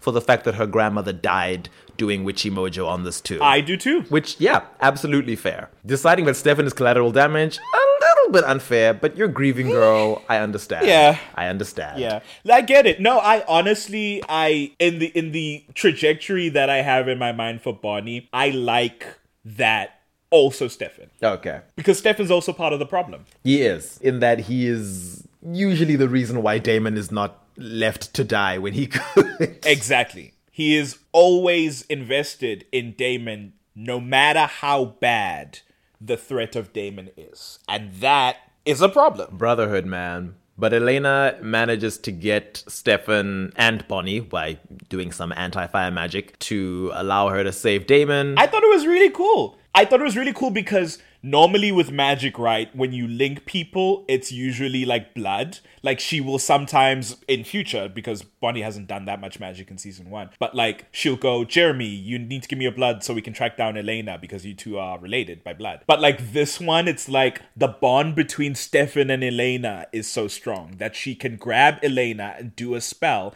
and lower the fire around Stefan so he can get into that room. it's true love. Exactly. That's what I'm saying. Anyway, what I like about Bonnie in this finale is in the aftermath when Damon has been saved and, you know, all the unimportant characters are dead. All right. Uh-huh. Bonnie tells Stefan that uh, you saw what I did with the fire today. I realize who I am now. I'm powerful, and I am going to protect this town from supernatural threats. If you're going to stay here, it's fine. I can count you as one of the good ones, but then things need to change. Damon needs to change. If he spills one drop of innocent blood, I will take him down. And I love that that is how Bonnie ends season one. yep. In relation to Damon, especially, considering where Yep. things go. It's a very good scene. So what else happens in the finale before before the big thing? I guess I guess is that Damon tells Jeremy vampires Yes. can turn off their humanity, which Yeah. I mean, that's, you know, that's whatever. That's uh, I, that's a revelation in terms of world building. The important part of that bit for me is when he apologizes to Jeremy for his part in what happened with Vicky. And I guess at this point it's like again, bars in hell, an apology from Damon is just like manna from Yeah. heaven. but also his part in what happened to Vicky, he is the reason Vicky happened. Like for as much as all the stuff that follows afterwards, like Damon's the one who attacks her at the beginning. That's how the show opens. That's how you know he's in town. He's feeding off of her, he's terrorizing her, he's compelling her to like forget things. And then he's the one who kills her and turns her into a vampire. Without him, none of the things that happened to Vicky would have happened. So I just think it's interesting that like even in this accountability for Damon is such it's such a foreign concept that even in this moment of like somber sincerity I guess the narrative, when when discussing someone like Damon, I had to treat the narrative like the other main character in Vampire Diaries because Lord knows the story cannot continue without this. Yeah. this narrative. I guess I guess the narrative wants to treat it as Damon didn't kill Vicky the second time. That was Stefan in self defense. And Vicky's lack of self control is what led to all of this. So that's why he's saying for his part in it, because it wasn't really his fault. And we we know that seasons later, when Damon brings up, you know, the accountability of this Vicky thing again, he then blames it on Katherine. So yeah which I mean, he blames he blames it on Katherine after Jeremy does, but he he was he was all too happy to agree. That's what I'm saying. Of like any opportunity to point the finger at something or someone else rather than Damon himself, he'll take it. By the end of the finale, I guess, is the big thing you were talking about, which is The big thing. a bunch of stuff has happened. Caroline's in hospital. Jeremy is enacting a vampire turning plot upstairs. A lot of stuff has happened. I guess he's outside the cell, the the Gilbert house, waiting for Elena to come home. She arrives in her in her antebellum era dress that she had been wearing for the founders party earlier on. No, she she's wearing like a jacket. It's like an angular, like the lapels are pointing outwards. The shoulders are very boxy. Watching it again, maybe it's because I know what happens, but it feels very odd. The apparel. She speaks to Damon, and Damon has his little heartfelt moment of, you know how I started off season one as a villain. You were just a little plaything for me to antagonize because of my brother. And obviously, I was like, you know, you look like Katherine, and that was interesting, but you were beneath me. The truth is, I have come to care about you as a person, and shockingly, you've come to care about me. You actually asked Bonnie and your dad, your biological dad, to rescue me from burning alive, which means somewhere along the line, you decided I was worth saving. And I love that while Damon is speaking, Elena is standing there just being very receptive, not saying much. Just like I'm not gonna I'm not gonna speak. Like she interjects a few times to be like, Damon. like just saying his name, not really saying anything that would give away what her thoughts are. And he's like, no, no, no, no, I have to say this. and then I guess emotions boil over and he kisses her for the first time, solidifying the fact that Damon is definitely romantically interested in Elena, even though he knows that that is his brother's girlfriend and that they have been down this road before. And Elena, to the shock of the audience, kisses him back. and the kiss is passionate and heavy. And then the door opens and Aunt Jenna is standing on the stoop being like, uh, girl. I think it's time to come inside. What's going on? like, come inside this house right now. and she doesn't say it, but you can tell she's thinking, girl, this is your boyfriend's your boyfriend's brother. Like, what? This isn't you. And Jenna is like, I'm a post grad. I've seen this messy stuff. My college days are not even over yet. You don't want to do this. Before before we get too far away from it, while we're in this Elena of it all, the point you make of knowing this is his brother's girlfriend. I know there's the argument of like we're vampires and our emotions are heightened and blah blah blah, but it's like there's a lack of respect for me of like of Stefan and of Elena and of their relationship that it's like knowing this you came here and you kissed her and you'll continue to like pursue not actively but like push the boundaries of this dynamic throughout season 2 knowing that the two of them are together and are like it. They're not like ambiguous. They're not whatever. They're like in love. It feels like a trivial thing compared to all the other stuff is done but it, i was really thinking about it this week of like wow it feels like you just don't respect your brother enough that you're like after his girl I hate saying that even too, but it feels like you don't respect Elena enough, who's in this relationship with your brother. Yeah. Well, I mean, then we get the iconic reveal that it is not Elena at all, but Katherine Pierce. the myth, the legend, The legend, the baddest bitch in town. newly arrived.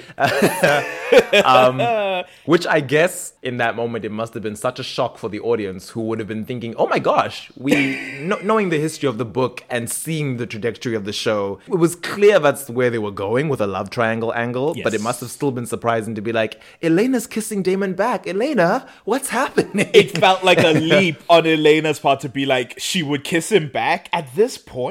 I guess after the Mystic Falls pageant, right? It's like, oh, something's changed. Yeah. So I guess maybe. I can't say I remember the first time I watched it if I was like, gasp, Elena, or if I was figuring it out. It must have been a wild time. I mean, I obviously when I watched season one, I already knew all of this, so I I never had that experience. But I, I didn't, even though I started at the end of season two and then watched until season six and then went back to season one. I didn't know about the reveal. uh, I had read up on stuff, I think, so I think that's why I knew it was coming. But yeah, you see, you see Elena later on arriving at her house on the phone with Stefan, saying somebody stole my clothes. but by then, Damon is gone, and I think that's the last you see of Damon in the first season. You you now know that Katherine, his his kryptonite, is back in town. Just to mention the captain thing, because you said she was wearing the getup. I think she was holding the clothes, the like Miss Mystic. I mean, the Oh. like Founders Party like colonial getup. She was wearing like this boxy jacket with rolled up sleeves, and she had the wavy hair. And I was like, well, now I know as I as I watched it, and I was like, that really doesn't look like Elena, does it? Like that's not a jacket she would wear. And she shows up later wearing one of her iconic cardigans, and it's like, yeah, that looks like Elena. I guess the twist was that Elena had done her hair in that way that day. Hmm. She had made her hair wavy curly for the event. But yeah, that is the last time we see Damon in season one. And so at this point, I would like to read out Damon's rap sheet. Oh I have made a rap sheet for Damon by season of the people he kills, the people he maims, and just the like generally bad stuff that he does. Sprinkled in is some subjective stuff where I'm like, I'm annoyed by this to a point where I'm equating it to a crime he's perpetrated. So I'm putting it on here. These are being entered into the record. It is up to you, judge, to determine whether they are valid as evidence or they should be disregarded and stricken. Okay, number one. Killed Darren Malloy and Brooke Fenton at the beginning of the show. The two college kids were killed in episode one. I was about to say who and who? this is the thing. They're just complete randoms. I think the girl says Darren when he gets snatched away because they're like driving It's, down it's the road. also it's also on the news. Yeah, it's on Yeah, the yeah, news yeah. when their deaths are being reported. So, two kills first episode. He also attacks Vicky Donovan in the woods near the end. Episode 2, he kills a, ca- a couple that's camping to see the comet for food, terrorizes Vicky Donovan. All caps I've written, terrorizing, abusing, and sexually assaulting Caroline Forbes through mental compulsion. Episode 3, invading Elena's dreams with sexual intent. There is a scene where, because he's been invited into Elena's house now, where he uses his mental powers to like put a sex dream in Elena's mind that she's having about Stefan. And then as Stefan pulls his shirt off, he replaces Stefan with himself. It's it feels silly haha in a way, but when you think about it, it's kind of messed up. It's like framed like, oh god, Elena's having a sex dream about Damon because she's drawn to him. But later in that episode, and I've noted here, attempting sexual coercion through compulsion on Elena. Because Elena, who is wearing her iconic necklace that Stefan gave to her that has vervain on it, Damon tries to compel her after some sort of event at nighttime. Because Elena's calling him out, being like, You're always like double speaking. You're always putting an alternate meaning behind everything you say. You're actively trying to make me uncomfortable. And Damon's like, Well, I know you find me irresistible. I know you dream about me. And that's when I'm like, You put the goddamn dream in her head. Ah. You creep. And he says, You can't, you think about me, you can't resist me. And right now, you want to kiss me. And he tries to compel her to kiss him. And because of the vervain, it doesn't take. And she slaps him. So that's what I want to note. He then, at the end of the episode, kills William Tanner, history teacher, to prove a point to Stefan. I guess because Stefan's still like, listen, man, I know you've got your humanity in there, deep down though it may be. And Damon's like, oh, really? Truly grabs William Tanner, who was just walking past, and rips into his throat. So I must I, I must remember that Mr. Tanner is the first example of Damon's gonna do something bad to show us how bad he is. Yeah. He murdered this random teacher. Episode 5, he kills Zach Salvatore to get out of the cellar. He kills three of Vicky's friends. Well, all of Vicky's friends, but there were three of them. For food. And he kills Vicky Donovan for fun. Episode 6, he kills Logan Fell. This is to protect Stefan. So, you know, noted. Episode 8, he killed some, I guess, pseudo rapist at a bar. So at least he picked a bad guy. I don't know. But to incriminate Lexi, to throw her under the bus um, as the vampire in town. He then kills Lexi Branson to get the council off his back. She's also in all caps. Episode 9 Attempting to kill Bonnie after Emily Bennett destroys the Amber Pendant. Oh, episode 10, I was under the impression that he's the one who ran Elena off the road. I've since realized it was Noah, so we'll strike that from the record. Because I was like, why is he crashing her off the road? He will do it later, though. 11. Kidnapping Elena. going to Georgia. Also killing Bree for trying to avenge Lexi. Episode 13. Force feeding Elena his blood and threatening to turn her into a vampire. This is not the last time he'll do it. Episode 14. Attempting to kill Anna and Pearl after he finds out Katherine was never in the tomb. I am counting Sheila Bennett. This is very subjective and technically wouldn't fly in a court of law, but like I said, we're in a kangaroo court here. And what we say goes. Uh. Judge, your ruling? I, I feel a little shaky on that one with the Sheila thing. It's definitely because of his actions that she dies, but he did not intentionally do anything to harm Sheila Bennett. That resulted in her death. I will say, as the judge of the court, you have full veto power to remove this from the list. I, I would like Sheila Bennett's death stricken from the list of things that are directly Damon's fault. So stricken. Episode 15. Keeping two random college girls around to feed on in his house. He does say to Stefan, Don't worry, I won't kill them. I'll compel them and send them back to their dorms. So, you know, I guess that's fine. Kills Alaric Saltzman, who is after him because of Isobel. He comes back. He didn't know that though. Episode 17 kills Miss Gibbons, the tomb vampire's human familiar, to get into the house. He then kills two tomb vampires to rescue Stefan. So, you know, also. I, the kills I list just to count the kills, not necessarily as a measure of like, is it good or bad? yeah, or the whatever. tomb the tomb vampires definitely had it coming. Yeah, and Miss. Gibbons, as far as Damon con- is concerned, is the definition of collateral damage. As far as I'm concerned, you were wrong for that, Damon. Miss Gibbons was lovely. Um, episode 18 actively worsening Stefan's struggle with blood addiction. Also, kills John Gilbert to eliminate a threat. He comes back.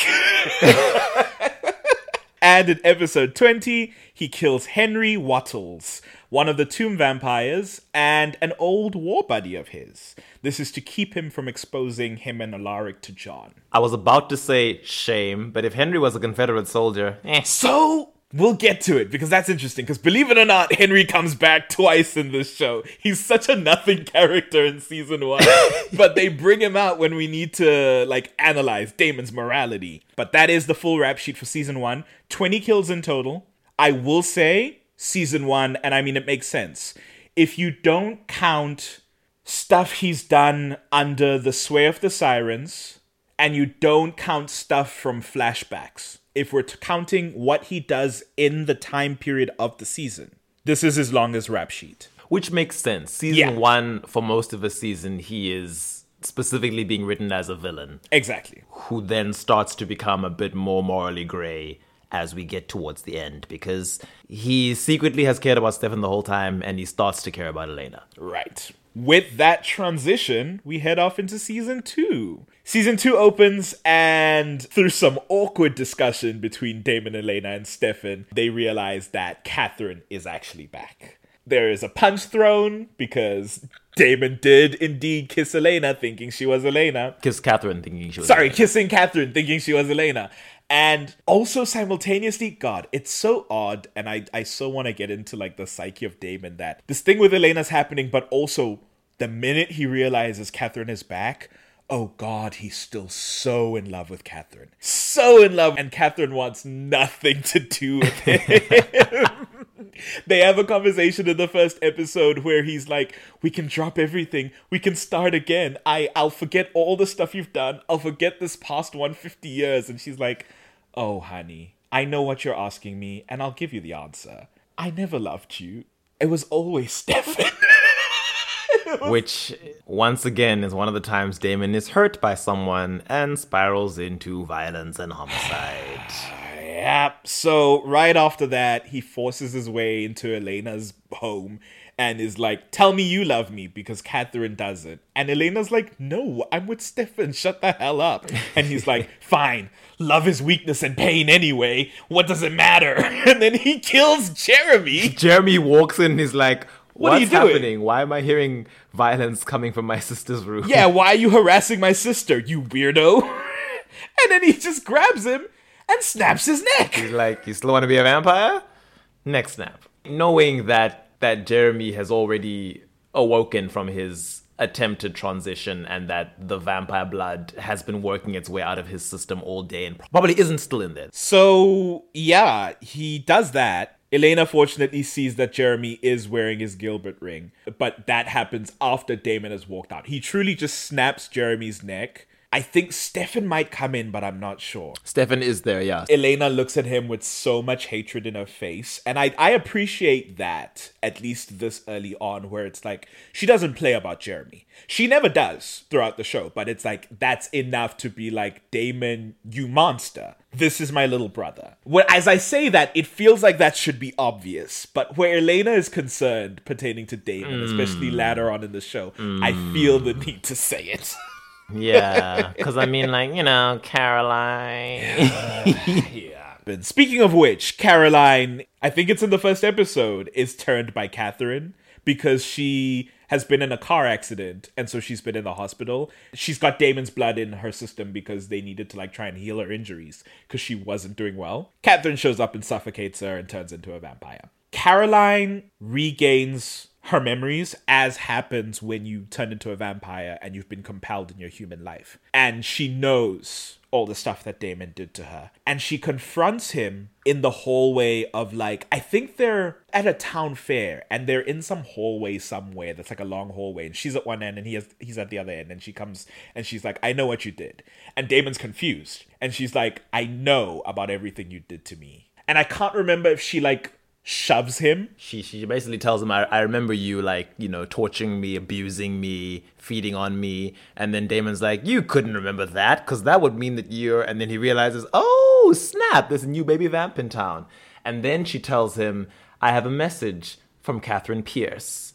Game on. And then when Damon tries to go after her, she turns around and shoves him with her newly found super strength.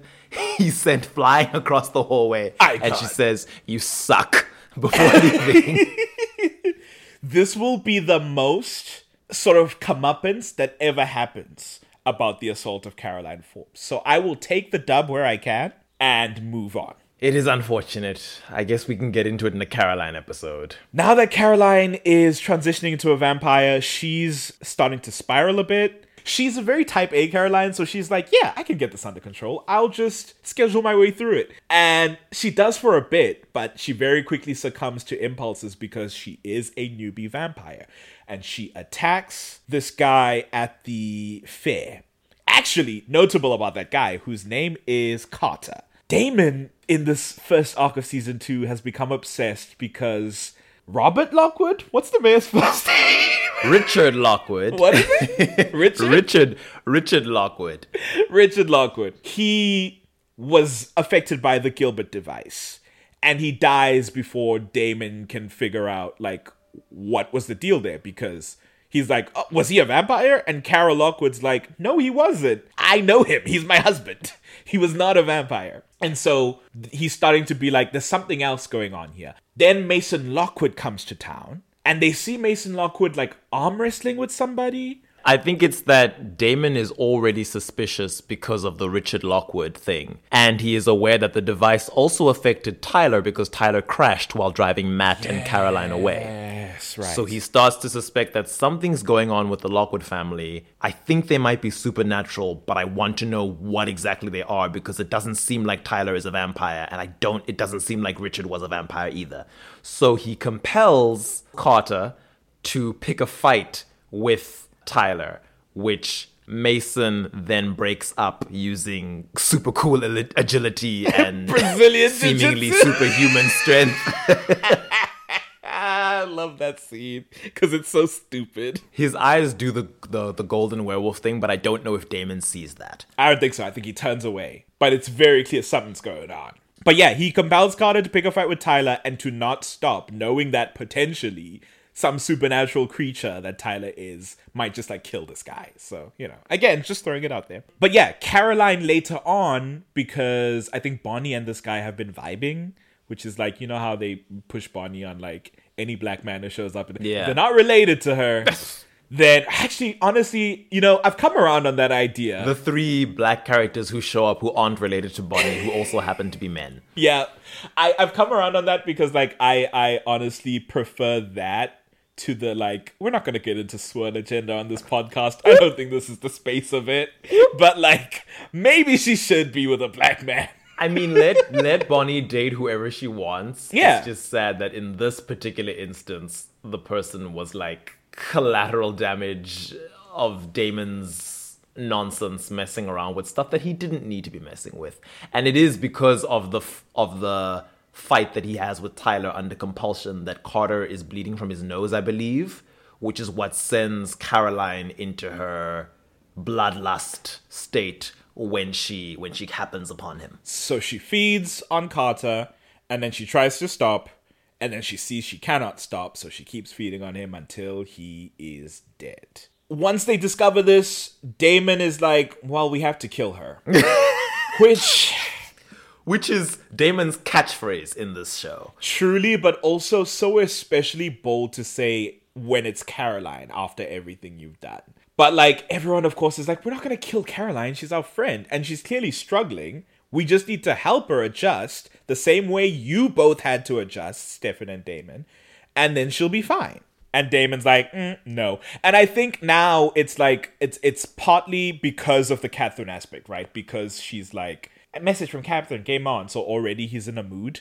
And then also I think again, tinfoil hat theory. Nobody knows the extent of what he did to Caroline while they were quote together. So it's like, let me kill her real quick before she exposes me. Of course, this is in a world where the story cares about that at all. Certainly not the world we live in, because the story has well and truly moved past God, no. that. Once Caroline shoves him, that was like That was it. closing that chapter. That was it It will never come up again, except one time when Elena's being mean. But other than that, Damon just happens to find Caroline first because everyone's out looking for her. And he pretends that he's here to help her and he's coaxing her close and is like, I know, I know, everything's fine. Everything's gonna be okay. He has a whole ass stake in his hand and tries to stake her in the back. Stefan comes in and like pushes him out of the way. They throw him down. He's like, you're gonna have to kill her at the end of the day. Might as well do it now. And they're like, shut your goddamn mouth and get out of here. No one likes you. And Stefan takes Caroline away to go, like, you know, begin the Stefan process. The person who should have gotten there first, just like with Vicki, just like with Vicki, Damon's intervention is what causes the problem. But Stefan gets to Caroline and she turns out fine. Oh, actually, there's a point where while they're trying to get Caroline away, he still runs after her. Vamprush is trying to catch them by surprise and is like, I'm gonna do it anyway. And he goes to stake her, and Elena jumps in the way and is staring up at him. And only because Elena's standing there does she stop. And again, the story will present this to you as a positive thing. Yep. Because that means, oh, he stopped for Elena. But, ladies and gentlemen of the jury, he was gonna kill Caroline, her best friend. Caroline, who I believe she had just said she didn't want to die once she realized Oh. that Damon was trying to kill her. She had just Oh. begged for her life. He, yes, I'm glad you bring that up because he's the one telling her, it's okay, we'll take care of it, you're dead, whatever. And she even in her like distraughtness of this guilt of killing uh, Carter, because that's heightened, she asserts herself and says, No, I'm not, I'm still here. While this man is trying to kill her and get rid of her. I'm glad you brung that up.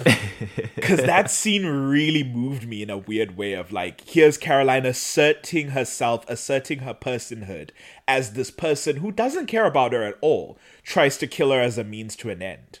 That resolves. Actually, no, that doesn't resolve because Bonnie comes out because she hasn't seen anything that's happened. She sees that Carter's dead. She sees that Caroline is the one that is fed on him. And she, bless her heart, Bonnie has the 2 3 chess move leap to be like, oh, I know this is Damon's fault. I'm going to have my moment with Caroline later about you're a vampire now and you killed this man. And so we have beef. But ultimately, I said one wrong move, Damon. Bonnie in her strict mom era. She's like, What did I tell you at the end of last season? What did I say? Homegirl pulls a hose and pours out some water leading up to Damon, spritz it all over his body. Elena's like, Bonnie, what are you doing? It's like, Elena, shut your mouth. I'm handling shit, okay? I'm taking care of business. She casts a spell. She incendias her way. She transmutes that water into flame. Damon catches fire, and then Elena starts shouting, No, this can't be us. And then Bonnie has to like undo the fire, and Damon survives. And again, as I have been in season one, and as I will be for several more instances, God, I wish you'd let her do it. God, I wish you'd let that person kill Damon Salvatore. It's in the story as a whole, I never want Damon dead. I just want Damon to be written better if they want him to be redeemed, or to just be a villain if they want him to be a villain. Because if Damon Yeah. was being written as, say, you know, an Azula type character, Azula can also, you can have sympathy for Azula and the things I that do. led to her being the way she is, but she is a villain. The story never tries to convince you that she is not a villain. Yes. And if Damon was being written in that way, I'd be fine. I'd be like, you know what? He's evil. Maybe he's got his reasons. Everyone's got their reasons of being evil. I get it. Cool. Or if they wanted to redeem him, Then redeem then just him. redeem him. But they have this weird rinse and repeat thing with Damon, which happens in a larger way, like every season and a half, and in smaller ways, like three times a season, where Yeah. he'll be very naughty several times in a season and always get forgiven, and do reprehensible things every 30 episodes or so, but eventually it's fine. And because Stefan, it's, it's almost like Stefan and Elena are like, like the leaders of the group, and once they say it's okay, everyone else just has to be like, okay, well, Stefan and Elena said we forgive him, so we forgive. So I guess we have to. No, you're right. There's no pretense with Azula, right? That she could possibly like, oh, now I'm buddy buddy with the main characters. And I think it's the fact that Damon, I say, is a necessary foil. A lot of the characters in the main group, right, are very moral characters. And so they are only willing to go so far up to a certain season. They're only willing to go so far to like protect themselves and to like carry out their goals as the protagonists of the story. And Damon is the Logan, right? He's the Wolverine to take it to a place of X Men, as we just apparently do all the time on this podcast now.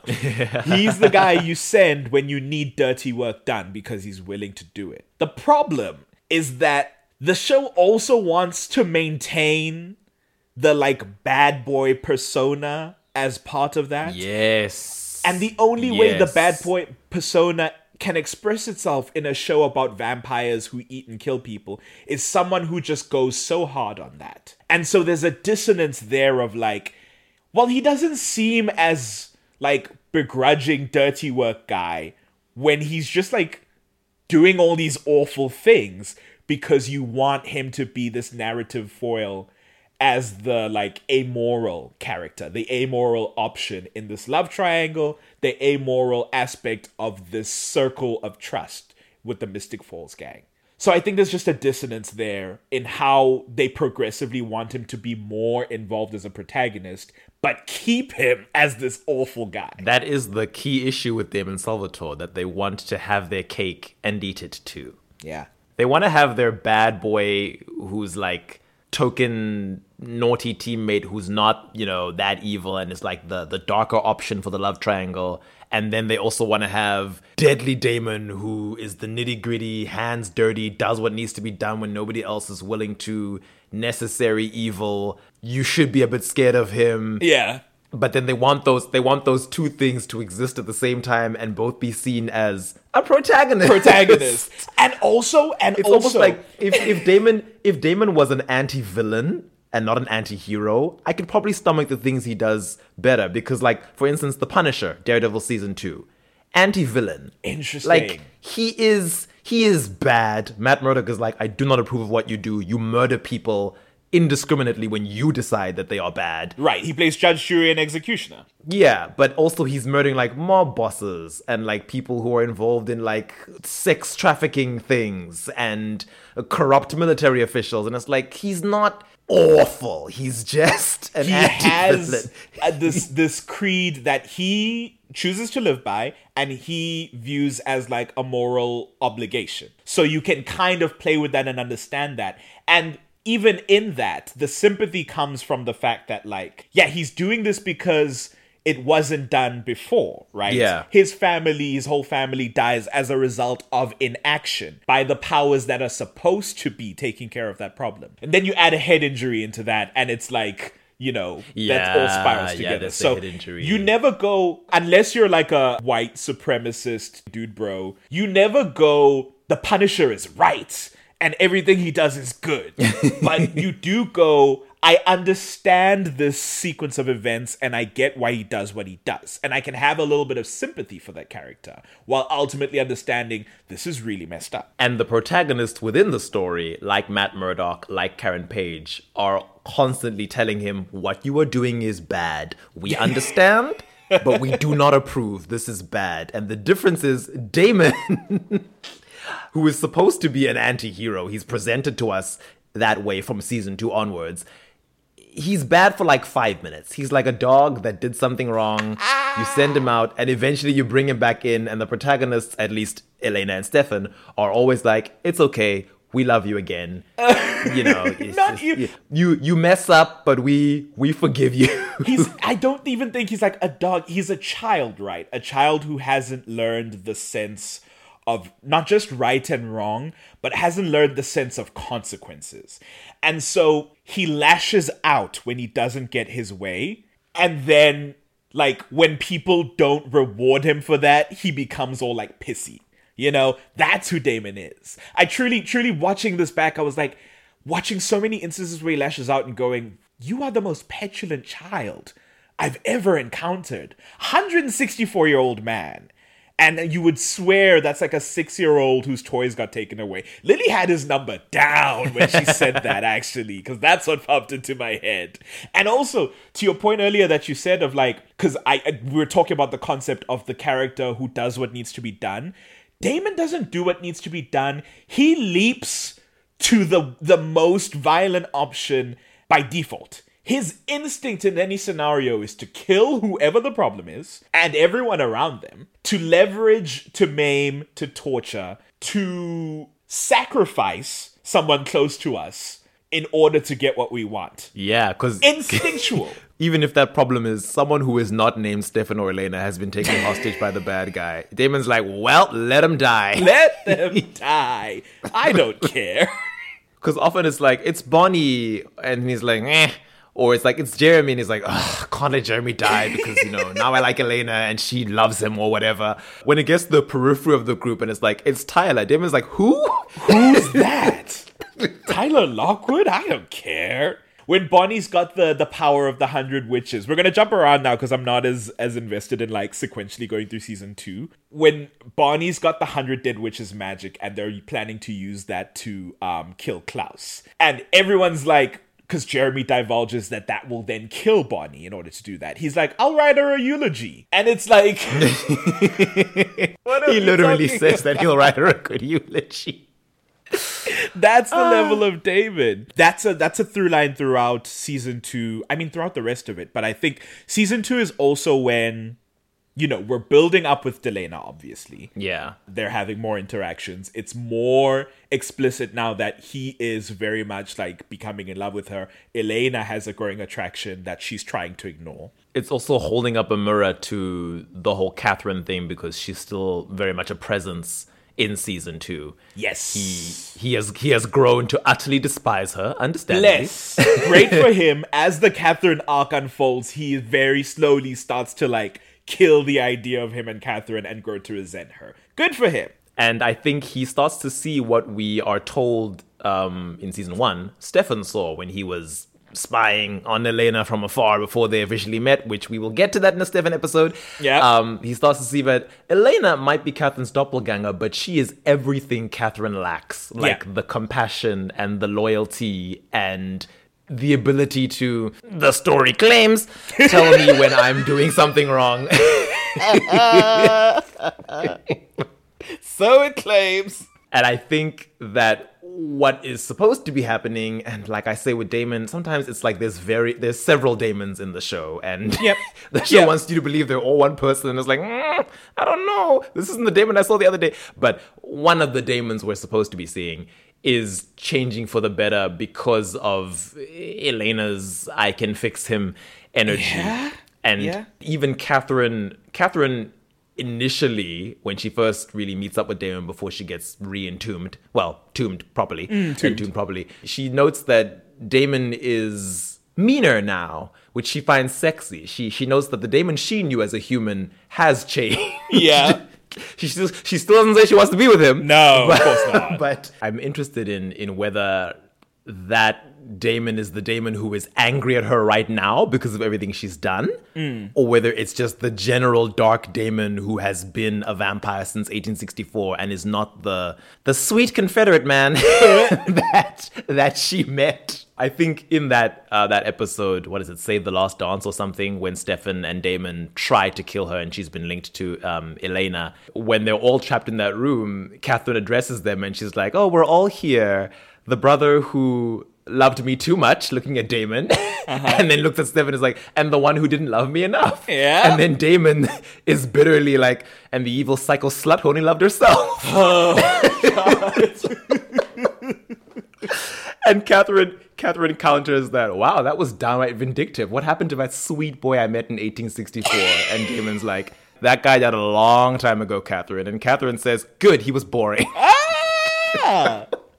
Katherine, what an icon. it's interesting to me that even even Katherine is seeing that, oh, Damon da- Damon is changing or has changed, and and where is that leading to based on the things that I have done and the things that Elena is currently doing? Yeah. I will say, despite that, there are like roadblocks, I suppose, for his, I guess, in his mind, pursuit of Elena. And at these roadblocks, he then tries to divert his, I guess, sexual and romantic energy to other people. And the first time it's with Rose, hmm. who, you know, is around because of the Elijah and Originals plot.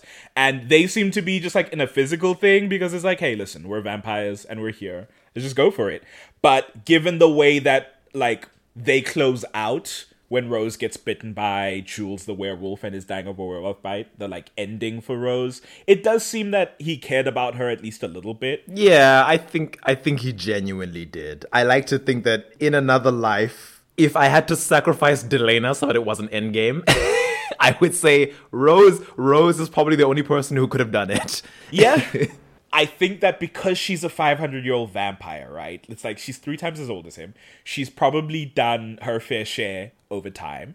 And also, there's no weird sense of obligation to be his altar of humanity, to be his beacon of goodness. That's not placed on Rose to do.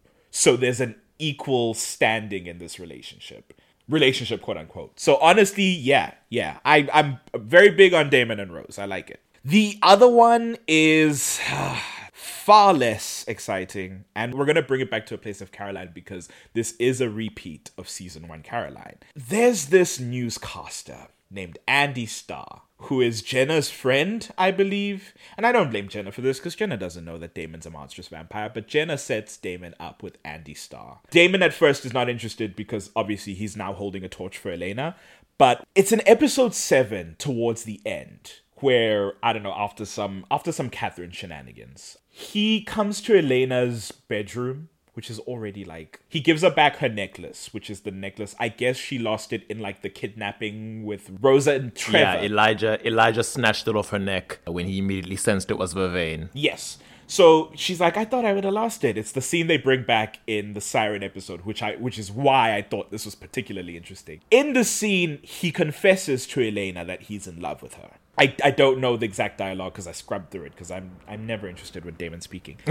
but he says, I'm in love with you, but I can't have you because you're my brother's girl and we can't repeat the stuff that we did with Katherine. He he says, "I've been selfish, but I can't be selfish with you," which is why I can't let you remember this. I just had to say it to get it off my chest. I then he Which- compels the memory of his love confession away from Elena, which is like, what worth is your like idea of unselfishness if the way you're doing it is taking the agency away from someone over this like development? Because all that creates now is a scenario where Elena now doesn't have all the information. And so any interactions that the two of you have as quote friends, the way you're saying now, is fully one sided. She doesn't have all the cards on the table. Even despite the fact that like the, the the alternative of that is that like he doesn't compel away, he confesses and then he leaves. It leaves Elena with the choice. I don't think at that point she would have then gone, I'm breaking up with Stefan and I'm gonna be with Damon. I don't think in a million years she would have done that. But I don't think taking her away, away her agency in that situation is good. And again, Damon's not a good person, right? So it's like, sure, but it still grosses me out. I guess ultimately it's all the same as if he had kept it to himself. Do that then! Ironically, he is being kind of selfish in that scene. In that, uh, I guess get I guess getting it off his chest is being allowed to say it, see her receive the information, and almost react to it. Then going, okay, That backspace. that bit is the part that's messed up because you get to test the waters and then reverse time. and I think you shouldn't have that power. This is messed up. I don't know. I suppose I would say because because it's a it's it's TV and we're we're being told a story that is that the narrative that's Yeah. the narrative's way of letting the audience know Damon is in love with Elena and doesn't want to be selfish in that love. I mean, you're telling and not showing, but fine. Um and it doesn't matter what Elena is aware of or isn't aware of at this point. You, the audience, are being given this information from Damon's mouth. Yeah. Now you know. Spinning off from this, he takes up Jenna's offer to set him up with what she believes is an age appropriate love interest and not her teenage niece. She he goes out with Andie and they begin a relationship from the get-go. Compulsion out the wazoo. He's feeding on her. He there's a scene where they're in a bathtub together I think that's when they fir- when they first get together. Because initially, initially he he coldly rejects her, even though she's she's genuinely expressing interest and trying very hard, and he makes it very clear he's not interested. And then afterwards, I don't know what it is that happens that upsets him in that episode. It's the if it's the confession with Elena. thing. It's after he confesses to Elena that he loves her and then compels it away. And now that Ah. I guess because he's so upset at the fact that he can't pursue Elena anymore, he has to go out with this girl and like use her as a blood bag. And he rips her throat open in this bathtub, and the bathtub like fills with blood. The whole thing just like turns this crimson red, and it's so distressing. It's more her shoulder that he bites into. I will say though, when I watched that episode, I did not realize where that relationship was going. I full on thought, oh, Damon just killed this woman, and I won't be seeing her again. so I was, I was kind of relieved when in the next episode she was alive. I was like, wow. So I mean, you know, take that how you will. Yeah. that I thought. I mean, no, not I won't disparage a younger you, but it does then progress that she's now trapped in this relationship where he's compelling her and feeding on her and abusing her. There's that one moment where and he reveals that he's a vampire and she becomes terrified and then he leans forward and is like, "You're okay. You're not scared." And then she kind of comes back to center and smiles and it's so distressing. And carrying on from that thought, almost as if they were aware of the whole Caroline thing from season one with Damon, there is a later point where Damon is again upset about something, probably Elena related, and he is upset and tells Andie to go away. He sends her away, and Stefan comes in later on and he's like, Oh, what's the matter? You're tired of your little plaything? and then later on, when Stefan has left, Andie comes back, and Damon is like, uh, I thought I told you to leave. And Andie's like, ah, you didn't compel me. So Oh, I still have a choice to stay. And I'm staying because I want to stay. Um, And Damon tries to get her to leave again. And she doesn't want to. And she's like, no, Damon, I'm here with you. I'm not afraid. I'm choosing to stay out of my own free will. Then he snaps and bites her, feeding off her for a few seconds, terrifying her. And he stops. She's distraught. And he's like, Andie, please leave or I'm going to kill you. And then she runs away. And as horrible as that scene is, I do feel like it was the writer's way of being like, you see, even outside the compulsion, Andie would be here in her own capacity. She would choose to be here, you know, provided Damon isn't actively physically hurting her with his teeth. it's not like the Caroline situation. And I'm like, ah. so dicey, especially considering all the compulsion. That's so dicey. Because would she feel that if he hadn't compelled away her fear of him being a vampire? Like, that's kind of null and void at that point. Certainly wouldn't hold up in a court of law, and it doesn't hold up in this kangaroo court, in the opinion of the prosecution. I don't know about the jury, but that's very dicey. At what point does she leave? Because by season three, he's dating her again. I guess do they reunite in the summer? I don't know. I guess she. ca- I don't remember her for the rest of season two. Beyond that, but I guess she does. I guess she does come back. so I guess he didn't care all that much then if he went back and found her again. Yeah. I mean, ultimately, sh- things don't end well for her. No, largely no, because don't. of Damon. I did want to point out because we were talking about Andie and Rose as his uh, roadblocks. That uh, you know, in defense of Damon, I'm I'm trying to be fair. Yeah. Uh, we did note that Damon Damon cares about Rose. He does desperately want to avenge her after she dies because of Jules's attack. Although it is him antagonizing Jules that leads to Rose being attacked in the first Thank place you. because she was there to attack him. But he does have that very well known scene where he gives Rose a dream In a in her mind. with her white horse to come around. He had spoken to her about her homeland in the English countryside. In the dream, she feels the sun on her skin for the first time in 500 years because somehow in five centuries she'd never managed to get a daylight jewelry thing. I don't know why. No witches in England. or wherever she's been.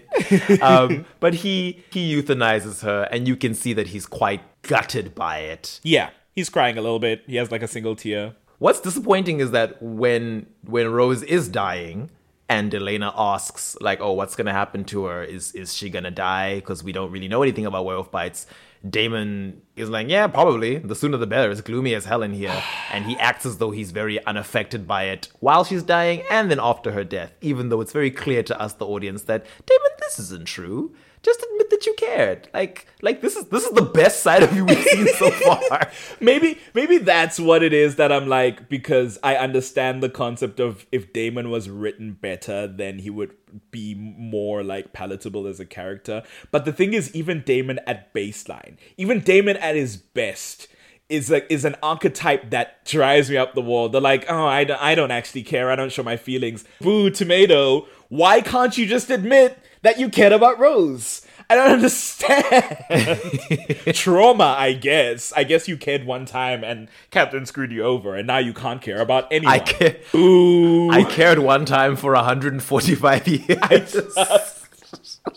Truly, he's giving that alpha bro who blames one woman from 10 years ago on the fact that he now is just like a alpha grind set, women are like objects type of guy. And it's like, oh, one girl 10 years ago dumped you real hard and you just never dealed. You just never got the therapy you needed. It's like, why do I have to suffer for that now? if we were going to psychoanalyze him, I would Oh, please do. That's what we're here for. I would theorize that maybe that's even where Delena itself springs from. That he found this doppelganger, much like Stefan, who was initially drawn to Elena because it was like, wow, it's fascinating that you look just like Katherine, who I'm completely over and despise. Yeah. But you look just like her. Let me stalk you for a bit. Oh, you're an amazing person who's nothing like her. I kind of dig you. Let me now slide into your DMs. Yeah. Um, whereas I think I think from Damon's point of view, it was like a oh now that I'm over Katherine, uh, well you know I'm getting over her, and Elena is here. Yeah, you do look exactly like her, which means you're obviously automatically attractive to me.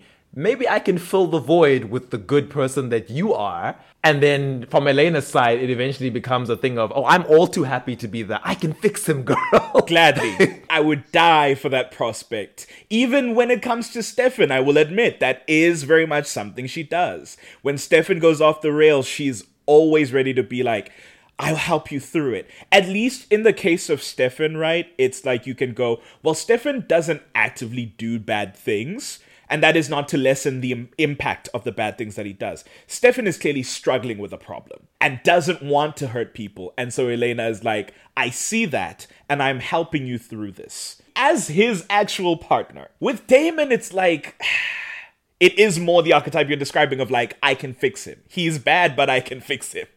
Because I see a glimmer of hope somewhere in there. what else happens in season two? It's it's mainly Damon antagonizing werewolves uh, at that middle point. Oh, I should I should note. Uh, I forgot when we were closing off the the beginning bit with Katherine. It is Damon who finally seals her in the tomb. Which, love it, bookend. Love it. Closure. Like bookend of note. She wakes up there. She asks where she is, and Damon says, "You're exactly where you should have been the whole time." and Katherine, who is desperate to not be sealed away and here to desiccate forever, tells Damon that, "Oh no, the reason that I faked my death in 1864, you were right when you earlier theorized that I was running from someone. There's something dangerous, and Elena's in danger." And Damon's like, mm, "Nah, you're lying." yeah, the original plot starts like kicking into high gear. We know about Klaus, the original vampire. It's not exactly how the originals turn out, but most of it is like myth and rumor and legend, so some details will change when all of the originals actually show up. Damon is the one who doesn't initially believe in werewolves until he meets one, which is Yep. funny. Once he does believe in them and hears the rumor at that point, he hasn't seen the effects of it yet, close up, which he will. When he finds out that a werewolf bite can kill a vampire, and he finds out that Caroline is spending time with Tyler, a newly turned werewolf, he aggressively tells her that a bite from a werewolf will kill a vampire, so don't be his friend. When I was first watching season two, not knowing what I know now, I was like, oh, look, Damon might not be the nicest guy, but he is looking out for this newbie vamp and being like, don't be stupid, stupid. But now I'm like, mm, I think Damon was just worried that you were going to out him Yeah. his brother if you spend too much time with Tyler. Don't tell him about us, also vampires, who will get killed. Also, why are you even speaking in her direction? You creep! Get away from her! She's like in the house and they're like, he's like trying to be playful. It's all like, what the hell is going on? Whatever, it's fine. I've hopped on enough. I mean, yeah, the, the the Caroline and Damon relationship takes a takes a turn in season two because initially when she when when she's a vampire, she is very much like, uh, I've I have power now to you know show you that I despise you and dislike you, and then she saves him and Stefan from her mother and the deputies, Yeah. and Damon. Who has been getting close to Liz in a professional sense on the town council at that Yeah. point? It's Damon, of all people, that tries to tell Liz that, oh, Caroline is still your child. Like, she's she's not she's not a monster. That was like, I'm trying to understand. Are you trying to get back into Caroline's good graces? Because he does look at Caroline after that and like nod to just be like, see? I think it was to show that Damon had come to care for Liz and wanted her to not have this bad relationship with her daughter. Because when Damon fights back after Caroline has saved them, hmm. he almost seems to be about to attack Liz, and Caroline begs him not to kill her mother. And Stefan is like, Damon, don't do it. And Damon's like, Oh, calm down. I'm not going to kill her. You're my friend, Carol. I'm not going to kill you. we're just going to. Liz, we're just gonna keep you locked up till the vein is gone, and then compel compel your memories away. Fair enough, fair enough. So I guess that's nice. Listen, he has Travis friends. I've got to take the glimmers of the glimmers of humanity. no, you're right. You're right. We'll allow it into evidence, sparing Liz's life, I guess, and also trying to Advocating facilitate her relationship with her daughter. The defense is very pleased. Beyond that, oh, I was gonna say, um, in the same vein of him not believing in werewolves, he doesn't believe that originals are real. He's like, it's just a fantasy, a bedtime story, whatever. also, they Damon the atheist Damon, the supernatural atheist, who is himself in a world full of vampires and witches. yeah. Who is himself? He's, He's like, like, an angel who doesn't believe in God. It's like what?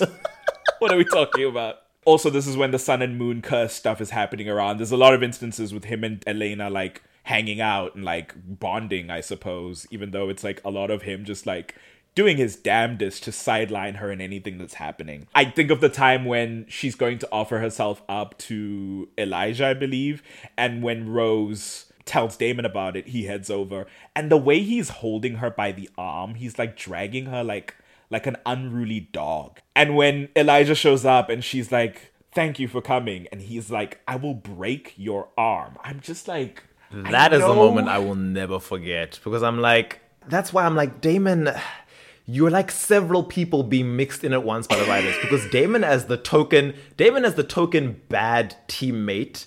I could take that line and be like, "Wow, that's violent," and against a teenage girl as well. But Against at least if you weren't being written, if you if you weren't being written as a potential love interest Yep. for this woman, I could be like, okay, you're the token bad guy, whatever. You're just mean to all your teammates. I don't think you really meant it. But when you put all that together, and this is a man who is in love with her, Yeah. and for whom she is subconsciously falling, and whom we know the narrative wants us to treat as a potential love interest, it's like, why would you write him saying that? That just feels. it's like I know the implication is his whole thing is like he has to protect her and he'll do whatever it takes, even like physically maim and disable her so she can't get away from him.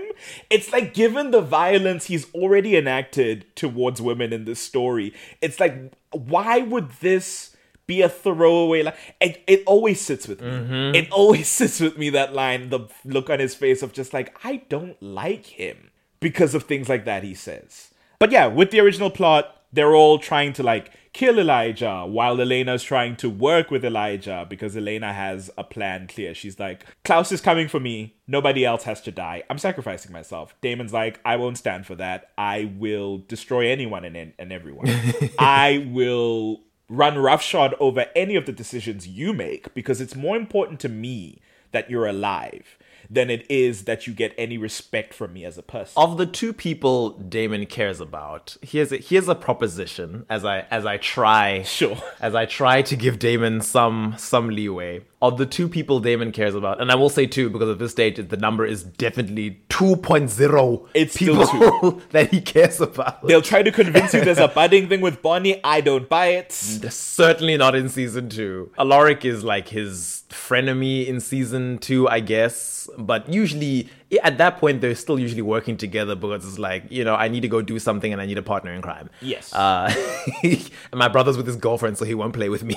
Exactly. But of the two people Damon cares about, perhaps the reason that Elena is often the one to whom he refuses to give any agency is because A, she's the weak human with no superpowers, and B, he is decades and decades old and thinks of her as too stupid to make her own decisions. Which could be creepy when you think about if she's such a child, why do you want her, Damon? Yes, yes, you've nailed it on the head. Both of those things are true, and that's the problem, right? He does say vocally that all her decisions are bad and dumb. All right, so if you think she's too stupid to like move through life as a person, like what are you doing here? Why do you perceive her as a romantic pursuit? That's concerning. And I think it's also important, and to the show's credit, it always contrasts this, and I think it's a very good contrast of Stefan and Damon in the way that they interact with Elena when plot stuff is going down and something needs to be done. Stefan and Elena are equals in their relationship.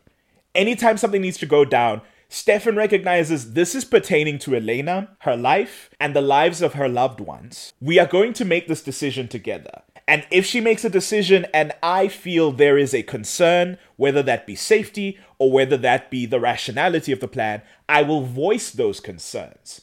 But ultimately, we are working together in this. Whereas Damon will go, the decision you made is dumb, so I've elected to entrap you somewhere while I handle business like the big boy man I am. And you don't get to do anything. Even in the respect of physicality, right? Because you say, because she is a weak human with no powers, which is true. We've proven that weak humans with no powers can get a leg up on a vampire, especially when you're working with other vampires, right? There are instances in season one and in season two where they hatch a plan to entrap somebody. You use the vampire strength to get somebody in like a lock or in like a bar.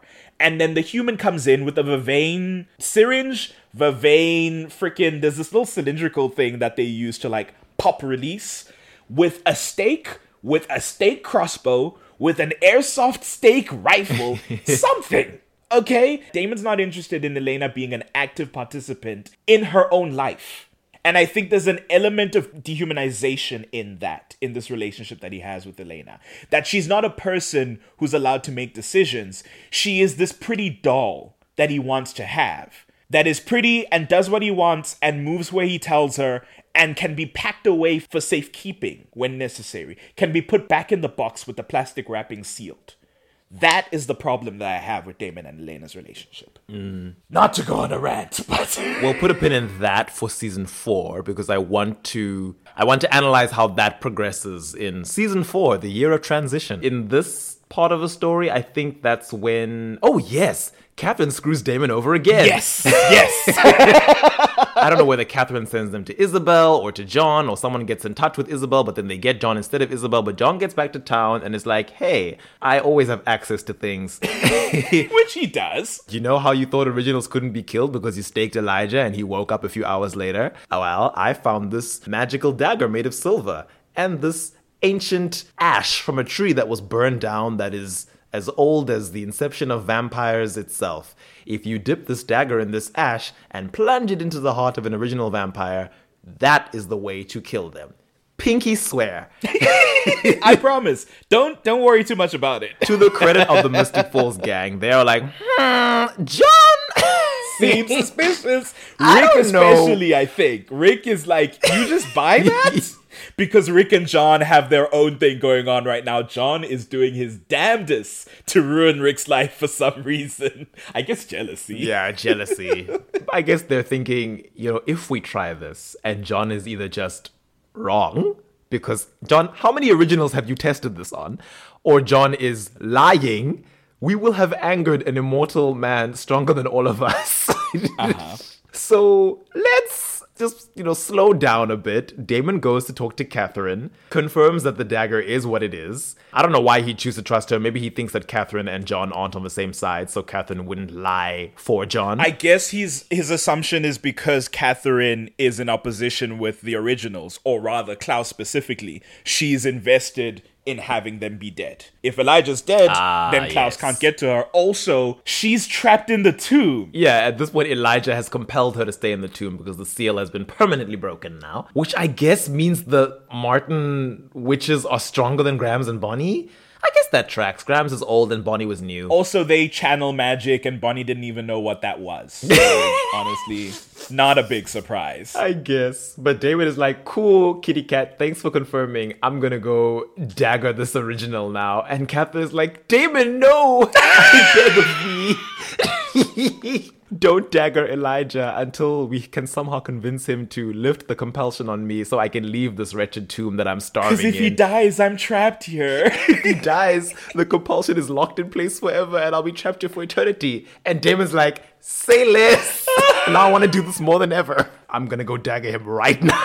Oh my word. Fortunately for him, Stefan and Elena are at the lake house at this point. They're going through Gilbert journals, I think. And she reads one perchance, fortunately before Damon can try his plan, and sees that the dagger, if used on an original by a vampire, will kill the vampire as well. I love how they frame it. I think the diary says that because loyalty was important to the originals, which I'm like, hmm. Based not only on what we learn about the family, but also on how Klaus has used those daggers, I'm like, I don't think that's true.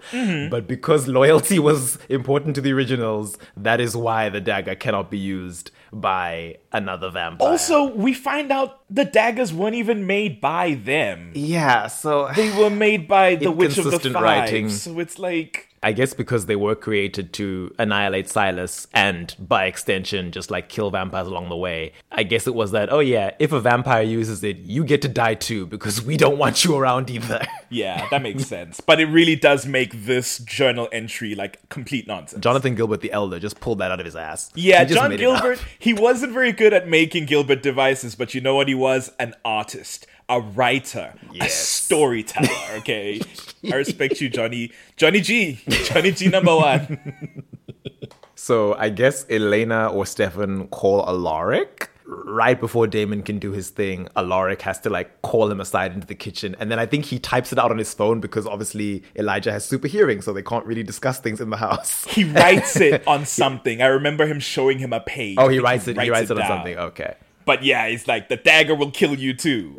And then they decide Rick's gonna do it, and so Rick daggers him. And then Rick stabs him with the dagger, and like you know, a normal person pulls it out afterwards. and then Elena And Elijah goes down. that says, "So long as the dagger is left in the body, the original will not wake." And Stefan's like, "Oh shit!" And by the time they go to look for Elijah's body, he is up and out, and they're like, "Oh damn! Well, where is he now?" Thankfully, Elena manages to dagger him properly a second Yeah. time because I guess they somehow beat him to the lake house and, and handed the dagger to her yeah, that's weird. because they only had the one at that point. Did Elijah run out of there and then go, now let me get into my sedan and drive to the lake? Weird. Elijah was like, "I don't know how to use a GPS. A thousand years old. like, I'm, Where is I this know I've been alive a thousand years, but I've barely paid attention to the changing times, okay? After Elijah is daggered properly, we have another great Katherine and Damon moment where Damon speaks to Katherine and is like, Tell me the truth right now. Did you know that if I use the dagger, it would kill me as a vampire?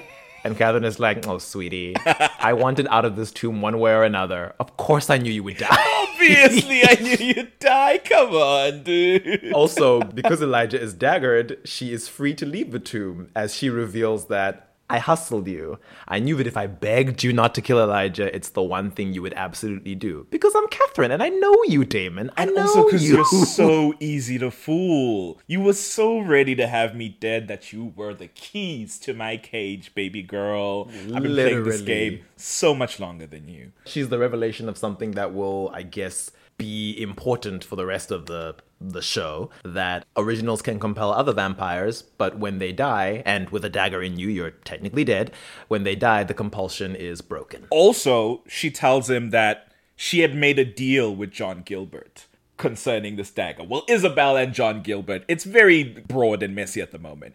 But in the deal to sort of orchestrate to get her out of the tomb, which is why John Gilbert came with this dagger in the end. He had said, okay, fine, but I'm gonna make one of the Salvatores dagger this original so that they die. So one of them's gonna die if you wanna get out of this prison, this tomb. oh yeah So you gotta choose which one dies. And Katherine went, And as say usual- less. You know what my answer is. Come on. oh shit and she tells Damon this to his face.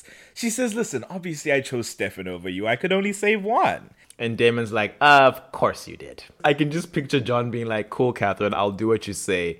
But then one of the Salvatore brothers has to, and she was like, Damon, it's great. You can kill he hasn't finished I the wanna keep sentence. oh man, but yeah, I just thought that was that was important because we were talking about Katherine drama, so I have to say. Oh, yeah, absolutely. Later on in the Hundred Dead Witches stuff, I guess it's important to note none of the Hundred Dead Witches like Damon, and they make his daylight ring stop working when he goes into their house, and I think that's neat. Which I have to assume Emily's spirit, which is also in the house, because she Yes. died there after after them. I have to assume it's and Emily's. now we know Beatrice's spirit is chilling in there too. So Yes, yes, Beatrice. I have to assume it's Emily personally doing it from the other side, unless the rules work differently when you are dead. Because when Bonnie makes Caroline a daylight ring at the beginning of season two, she tells Caroline that the witch who spells the ring also has the power to unspell it. Yeah. So if you misbehave, I will let you burst into flames, honey. and it is Emily who made his daylight ring. Yeah, that tracks. yeah. I like to keep a running tally, again for my own personal benefit. None of the Bennetts like Damon. None of them. Bonnie eventually, but bless her, she had to be Stockholm syndromed into it. None of the Bennetts like Damon. But you know who they love? Oh, they love Stefan. It tracks. They're descended from Qetsiyah, who was in love with Simon. Exactly. So Even all the way back to Qetsiyah. Qetsiyah thinks Damon is a loser and thinks he's an idiot. But Stefan, ooh, she was like my second chance, baby girl. I have another potential boyfriend who's as hot as my original one? Absolutely. But like before Bamon is pushed into center stage in season six, Bonnie and Stefan are really tight. And I always lament that that has to fall away when she and Damon become like bosom pals. It's a shame. Sheila and Stefan were in the civil rights movement together. like, those two are old friends. Qetsiyah is obsessed with Stefan. Emily likes Stefan, even though she made that deal with Damon. That was because she knew. I think she like perceived that Stefan was gonna struggle with this whole vampire thing. She was like, "My better bet is Damon if I want someone to protect my lineage." Like Stefan's about to go through a mess, but like she liked Stefan a lot She was better. like, Stefan will eat my kids. Bless him, but I can't control. chance that. So yeah, I just I really like that all the Bennetts. I guess beyond that, right? It's just all this stuff with like the curse, the sun and moon curse that turns out to be the hybrid curse. in this era, Damon has the infamous moonstone in the soap dish moment.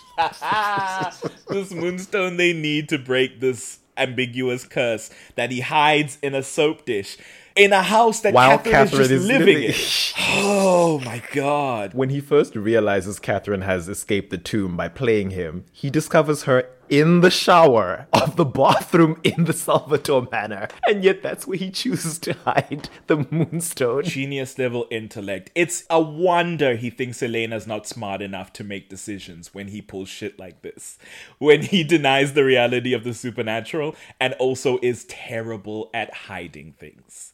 Like, I don't think you're doing so hot, Damon. I really don't. More notably, in this last era of season two, I think the most awful thing he does is when Elena has decided, I'm going to die for the curse, which is something she decides early on, but they kind of like go back and forth on trying to like figure things out. But it's following Bonnie using the hundred dead witches magic to fight off Klaus, even though it's like too soon for the plan they were planning on. They didn't realize Klaus had jumped into Rick's body and was figuring things out from like Ah, yes. because they thought he was still Rick, they would tell him things. And so he hosted this party, put everyone in danger. Bonnie said, Listen, I'll do what I need to do. Damon orchestrates this plan to make it seem like Bonnie's died. He and Bonnie and maybe Jeremy are the only ones who knew. But so so afterwards they reveal, no, it's okay, Bonnie's still alive, but now Klaus thinks she's dead. So we've we've got an ace up our sleeve for when we actually have to go up against him. But the thing is, Elena's been so traumatized by even the possibility, the belief for that couple hours of Bonnie being dead has rocked her so much that she's like, no, I'm not letting anyone die for me. So she undaggers Elijah, makes a new deal with him, agrees to die for the curse so that Elijah will be able to catch Klaus at the moment of his transition and kill him then. When Damon finds out about this, he. No one's happy about it, obviously. Stefan himself has like a big argument with Elena where he says, You're not being a hero, you're being a martyr. That's not noble, it's tragic. Stefan and Elena have the conversation in private, like a strong, good couple does. And then when they come to the group and it's like, This is Elena's plan, Damon is outraged, of course. And when he looks to Stefan, Stefan says, It's Elena's life. Elena wants to make the decision. All I can do is support her. Damon's like, eh, incorrect buzzer. Grabs Elena, force feeds her his vampire blood so that when she dies in the curse, because it's the day of the curse now, it's like the day or like the night before, so that when she dies for Klaus's curse, he ensures she will come back as a vampire. Ooh, actually, this is after Elijah has come up with a plan and said, Hey, you know, back in the day, I was madly in love with Katerina Petrova, the Yes! human girl who was going to be Klaus's original sacrifice. Yes. I managed to acquire a potion that had resuscitative properties and was going to bring her back to life after Klaus had drained her of his blood. Damon the atheist is like, I Damon, the mystical atheist, is like, "Mm, I don't believe that this witch potion was ever going to work. And well, I'm I'm doubtful that it was ever going to work, and I certainly don't believe it's going to work after 500 years. Like, you don't it does it have an expiration date? Have you been holding on to it all this time? Is the bottle airtight? Like, what is going on here? Uh, he's like, I'm not a believer, and he later on goes to tell Elena that in private, just the two of them. Well, they're in someone's house. There's other people there, but they the room that they're in, they're alone. And he tells Elena that this potion is not a guarantee. You might still die anyway. It might not work. And Elena says, "Then that's a risk I'm willing to take. It's my choice. There's there's no way that we can really guarantee I make it out of this okay, Damon, and you're gonna have to deal with that." And then Damon is like, "Light bulb moment. There is a way that we can make sure you absolutely do survive this. And that's when he bites his wrist and shoves his bleeding arm into her mouth, force feeding her his blood. Then that episode or the episode after, Stefan and Elena go off on a hike. Stefan is always emotionally um, um, intelligent, recognizes we need to get away from all this mess and like talk about this because they haven't, as a couple, had the discussion of because he's a vampire dating a human they've never had the discussion about like what happens when you grow older is becoming a vampire something you're interested in Which I always find silly in these vampire mortal relationships. I mean, they've been busy. Thanks to the near duel forces that have been coming to Mystic Falls, there's been very little time. But they have this conversation. And while they're having that conversation, back at the house, because Elijah's taking, he's like bottling up his little potions, like, well, I guess we won't need this. And Damon's like, we both know that was never gonna work. He says, Damon, you talk a big game, but you don't know anything. She'll never forgive you for this. And never is a long time for a vampire. So I just think that's a cherry on top of like a really crap situation. I'm not sure at which point in the season they're having a fight, and Stefan tells Damon, because Damon's like, Oh, you know what? I, I don't mind being the bad guy. I'll be the one that keeps her alive. And it's like the second time he said that that season. And then Stefan, Stefan tells Damon that, um, Well, I have something you'll never have her respect. And then he gets punched in the face for it, which I'm like, Damon, why are you upset? I don't. Again, a child lashing out when he's told something that he doesn't want to hear because he knows it's true. And he has to punch Stefan because the alternative is dealing with that truth. The scene in which uh, Damon force feeds Elena his blood, obviously she she cries out in shock, and Stefan, with his super hearing, hears it and zooms into the room and realizes what's happened. And he is so appalled at Damon. He's like, "How could you take that choice away from her?" Yep. And it's very clear that Stefan is aware of the magnitude of vampirism and how this is something that you cannot just decide on a whim, and certainly that you can't have someone else make the decision for you. And Damon's like, eh. He's like, okay, and He's so not sorry about that decision until the very last episode. yeah, I'll, we'll save the discussion between Stefan and Elena for a later date. Actually, we might have to come back to it when it comes to season four because I have words. But we'll put a pin in it for now. The little hike conversation. Yeah. That's really the big thing towards the end of season two. Klaus has decided Caroline and Tyler are going to be sacrifices. Damon frees them, which is cool. And then, because it's the full moon when they're doing this uh, spell to break the curse, Tyler starts changing, bites Damon, gets away. A little nip that Damon doesn't notice. Oh, he doesn't notice it. You're right, because it's just a little on his like forearm. And then he goes over to Klaus because at this point Elena's been taken. That is when Damon is like bragging, like, "Oh, I killed your witch, Maddox, first white witch to appear in the show." Um, Maddox was my white whale. I he has caused so many problems for me. I swear to God, and he's not even that important. he's like, "I also I freed your vampire and your werewolf. I know you're gonna kill me now for what I did. So what? I don't care. Go ahead, kill me. I, I don't care." And then Klaus is like, "Bitch, I ain't gonna kill you." I don't have to." Genuinely, genuinely, he's so dumb. I don't get it. From what Damon later on says, he either thought that Klaus would kill him immediately, or that Klaus would at least take him to be the vampire sacrifice. Right. Because when Klaus when Klaus tells him that, oh no, vampires are easy enough to make. You think Caroline is irreplaceable?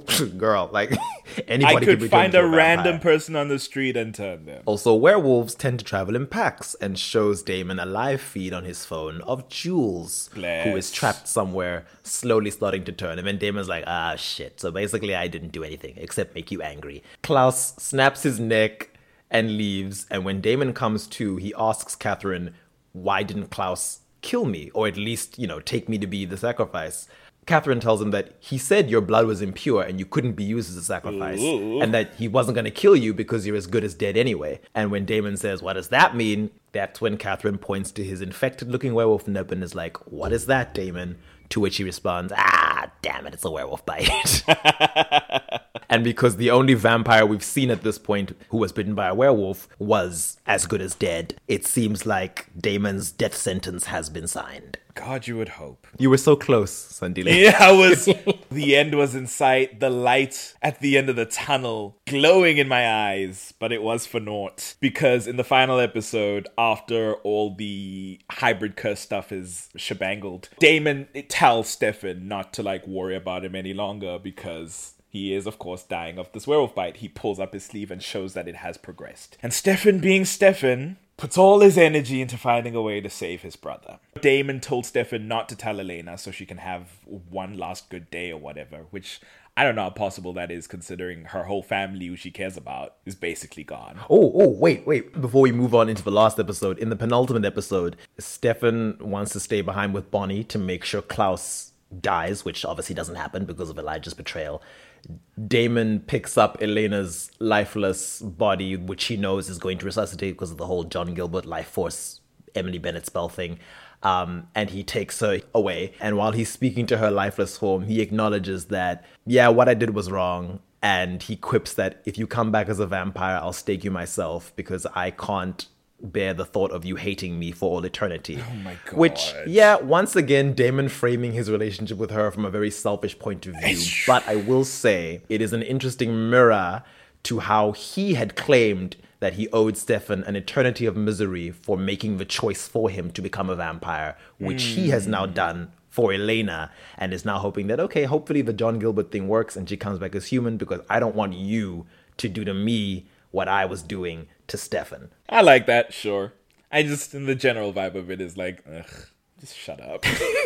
also, he's talking to her dead body, which again, it's like, who does that help? This is just to relieve yourself. Hey, you never know. Maybe Elena was on the other side, but then she forgot when she came Yes. back because He's following after was like the Gilbert ring. a body.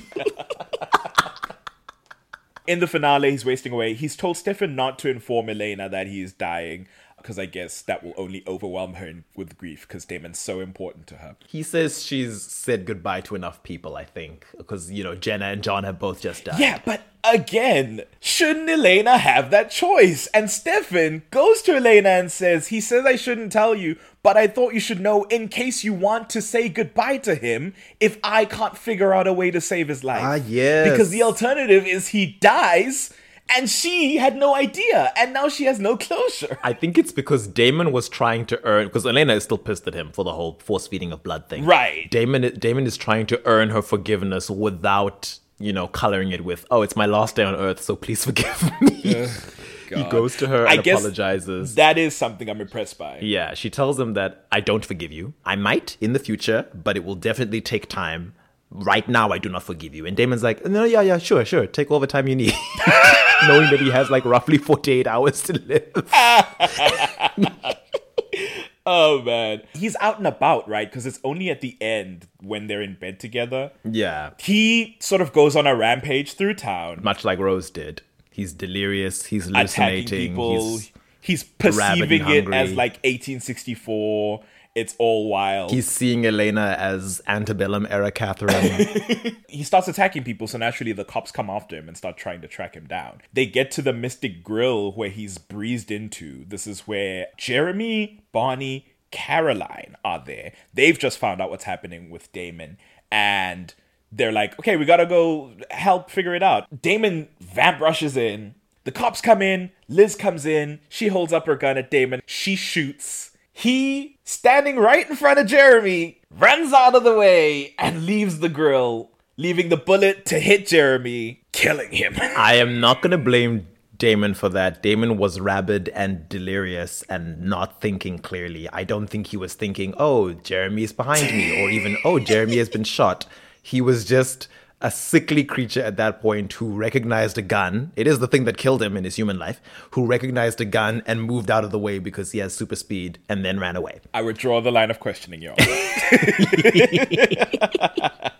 but Jeremy does get shot and die. It's okay. Bonnie violates the laws of magic to bring him back. It's fine. At the end, somehow, I guess Elena manages to like calm him down and then take him back to his house and like lay him in bed. She's old hat at this because she coached Rose through her delirium, even though she didn't fare as well in that instance. And she and Damon are saying their goodbyes. I guess it's largely her saying her goodbyes because he's like just out of it. There's some dialogue which I always remember where Damon, who is more lucid now than he's been all day, but still very weak and sickly, and has been hallucinating about the last few months of his human life, says to Elena, he apologizes again for what he's done, apologizes for taking her choices away from her this season. I think it's essentially him just being like, I've been a bad person, but there was goodness in me once, and I've been dreaming about it all day. And he says, You should have met me in 1864 you would have liked me then, which I just thought it was like a, a good loop around of, of Katherine earlier that season saying, Oh, Damon, you've changed. You're darker mm. and sexier, and that sweet boy I knew is dead.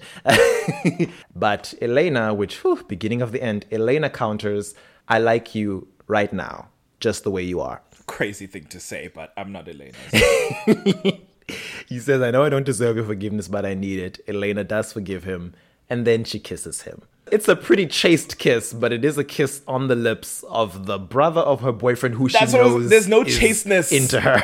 There's no chasteness considering the dynamic, considering it's a brother, it's his brother's girlfriend. They know what the dynamic is with the feelings and the relationships and the flirtations that have been happening. Girl was like, he's She dying he was anyway. gonna die. She said he's She dying anyway. Let me get my die. kicks in before he dies. Girl, She said he's dying anyway. Let me give him a little bit of what he wants before he passes into the My sea hereafter. Word. Then Katherine walks in just after Elena has kissed Damon because Stefan has sold himself over to Klaus in order to get a vial of his blood, which according to the witches well the witches just gave him a name. And then he went to klaus and klaus divulged my blood is the only cure to a werewolf bite. But in order to get it you must be my willing slave i mean partner in crime Klaus freeing the slaves in New Orleans, but enslaving Stefan. Oh, in- you gotta appreciate the dissonance. He then gives the vial of blood to Katherine to take away, and Katherine arrives with it and hands it over. I love that in that moment, Stefan thinks that there is no way Katherine Pierce gives a damn about Damon and is going to give him this cure because Klaus says, Katherine, dear, yeah, he, be, be a doll and take this to. Damon. Katherine, who is on Vervain and therefore not susceptible to further compulsion, but has still been stuck in the house because the initial compulsion said she couldn't leave, is like, wait, wait, wait, just for clarity, you're saying you want me to, to go. And Klaus is like, Mm-hmm. yes, and then comes straight back and she vamps speeds away as fast as she can. And Stefan is like, no, she's never gonna come never back. gonna do She's it." not gonna give that to David. I like that Stefan probably thought Katherine doesn't care about Damon. She won't give this to him, even though it costs her nothing. Yeah. she she'll probably ha- hold on to it in case she ever gets bitten by a werewolf. as as a security measure, exactly. which would be a very Katherine thing to do. Like you just you refrigerate it, you hold on to that blood, Keep it forever, microwave blessed. it in a time of need. I'm so curious how long Stefan just assumed Damon was dead. like, when did he get the confirm that, yeah, no, she actually gave him the blood and he's fine? I can't imagine. I mean, he doesn't see them till season three, so I don't even know. This is what I'm saying, is it? But he seems to be aware that they're tracking him, right? Because when Damon and Stefan see each other, he's like, "You need to stop following." me." And when Katherine, strangely, in a moment of selflessness, decides to save Damon, or possibly maybe not that selfless, she kind of backpedals on what sh- on the tune she's been singing all season to Damon mm-hmm. about how he was always second fiddle and he was just, you know, he was fun, but it was never love. She says to Elena, "It's okay to love them both. I did." Yeah. And it's like, oh, so you do love Damon to an extent. Clearly, significantly less than Stefan. Yeah, but- a glimpse of like true Katherine. She would never, well, up until this point, she would never give Damon that satisfaction, but she would give it to Elena, who, even though Elena is her disappointing echo of herself, she's like, listen, girl, I'm gonna give you some advice just so you can sort your life out. It's fine, I did it too. She's sowing the seeds of discontent in the Stelena relationship. Thing with Katherine, it's all a long game. She's already thinking, this is how I get Stefan back. I send Yeah. Elena to Damon. If even to maybe that's the why. vampire Maybe that's blood. why she saved Damon. Yes, it's truly just That's because listen, it's Stefan's brother. If if Stefan's brother is dead by the time I get him back, he's not gonna be like in this. You know, I've got a plan for the future. Katherine was like, I need Damon alive so he can lure Elena away, and I can have oh. Stefan to myself. End of season two, which means we are reviewing the rap sheet once more. Ooh. Episode one kills Jeremy because Katherine didn't love him and neither did Elena. Episode two compels Carter to pick a fight with Tyler Lockwood, likely to get him killed. Also attempts to kill Caroline, who's struggling with being a newbie vampire. Also, his actions get Carter killed because Yeah, Carter his is actions because of Do him. get Carter killed, yes. So actually, I'm gonna add Carter here as a death. Oop. Even though technically Caroline killed him, he aided and abetted. Uh, that is a crime in the kangaroo court of it was an animal attack. Episode 3. Uh, this is subjective. Antagonizing Mason after Stefan had made peace with him. Oh yeah, we forgot to mention that Damon murders Mason Lockwood for no good Oh, reason. yeah. Tortures him. Listen, so the whole idea, right, is that he was trying to figure out what Katherine wants because they figured out that Mason is connected to Katherine. But Damon doesn't seem to be really interested in getting any information. He seems to be just relishing in the torture of Mason Lockwood. He's like fire poker to the chest, like burning him repeatedly, stabbing him with this thing. He gets Jeremy to get him some wolf's bane and starts shoving him down his throat. Mason is bubbling up with bits of flesh and like acided like skin like leaking out of his mouth. It's awful. And it's like Mason Lockwood, a character I don't particularly like ride for or anything. I'm just like, Jesus, is this necessary? And in that scene, Jeremy's there because Jeremy's just like Damon's sidekick now. He is like looking away when it happens and tries to help Mason at some point when Damon's not in the room. And Damon obviously vamps back in, n- pushes him against the wall, and is like, What are you thinking? Werewolves are a natural enemy. He will kill you the second that he gets out. And it's like, Damon, you didn't even know about werewolves before this season started. what are you talking about? It does seem kind of like a jealousy thing because he finds out that Mason You're is slash was in a relationship with Katherine because Lord does Katherine know how to manipulate men. I didn't even um, think about that aspect of it. Yeah. God, I was like, why do you hate him so much? And it's like that that's why I'm like I don't think Damon was as over Katherine as he liked to pretend in season 2 and maybe maybe that's why he was so ready to attach himself to Elena. And once once Mason explains the dynamic of their relationship, Damon is like, "Oh, I get it. You're just stupid. She's playing you." And you would think that Damon would have sympathy for someone Like- else being manipulated by Katherine. But instead, he's like, let me be poetic for a second. She will only rip your heart out. let me do it for her. Oh and he pulls Mason's heart from his chest, killing him. And it's like, Damon, maybe if you'd explained to him that Katherine, or you could have just locked him up in the cell, he didn't need to die. But that is Damon's go to move. Mason's not a person to him. Mason's not someone deserving of any like deprogramming or like revelation that like, hey, maybe you could live a life outside of this woman who's manipulating you. No, die. Episode 6, torturing Mason to get info on Katherine, but mostly for fun. And also killing Mason Lockwood because he wouldn't snitch. Which oddly I respect Mason Lockwood for, even though he was working with Katherine. He did kind of snitch, which I think is what led to the revelation of their relationship, where he Oh, he eventually did tell Damon that, oh, she wants to break the werewolf half of the sun and moon curse. To which Damon is like, why would a vampire want to help a werewolf break a curse that keeps them weaker than us most of the time? And then Mason is like, for me, because she love. loves me. And then Damon is like, ah, I, I see myself in you. Yeah. I see myself in you and it disgusts me. Yeah, I was gonna say the fact that he kills him after that really kind of highlights like the self hatred of Damon. Oh, that's interesting. I can't kill myself, but I can kill Mason Lockwood, a disposable version of me. so much to unpack with this man. But yeah, to Mason Lockwood's defense, it's like, as far as he was concerned, Katherine was just trying to save him from the awfulness of being a werewolf, which we see from Tyler's experience in season two is awful. Yeah. Anyway, I digress. Episode 7 Forcing Elena to listen to his love confession and then compelling it away. Episode 10 Threatening to break Elena's arm. Episode 11 Antagonizing Jules, who's honestly just trying to find her friend. Who he murdered. She's there because of him. Exactly. If it isn't the consequences of my actions. yeah, the consequences of his actions are reaping further consequences. Episode 12 Rose, a mercy kill after she's bitten by a werewolf. Here's one that I forgot about that requires addressing because that episode after mercy killing Rose. At the end of the episode, he does his stupid stand in the middle of the road and run somebody off bit. And he encounters this girl. Her name is Jessica. I don't know how I know her name is Jessica because this was ages ago. but he's like, I'm gonna eat you. I'm not gonna eat you. I'm actually gonna let you go.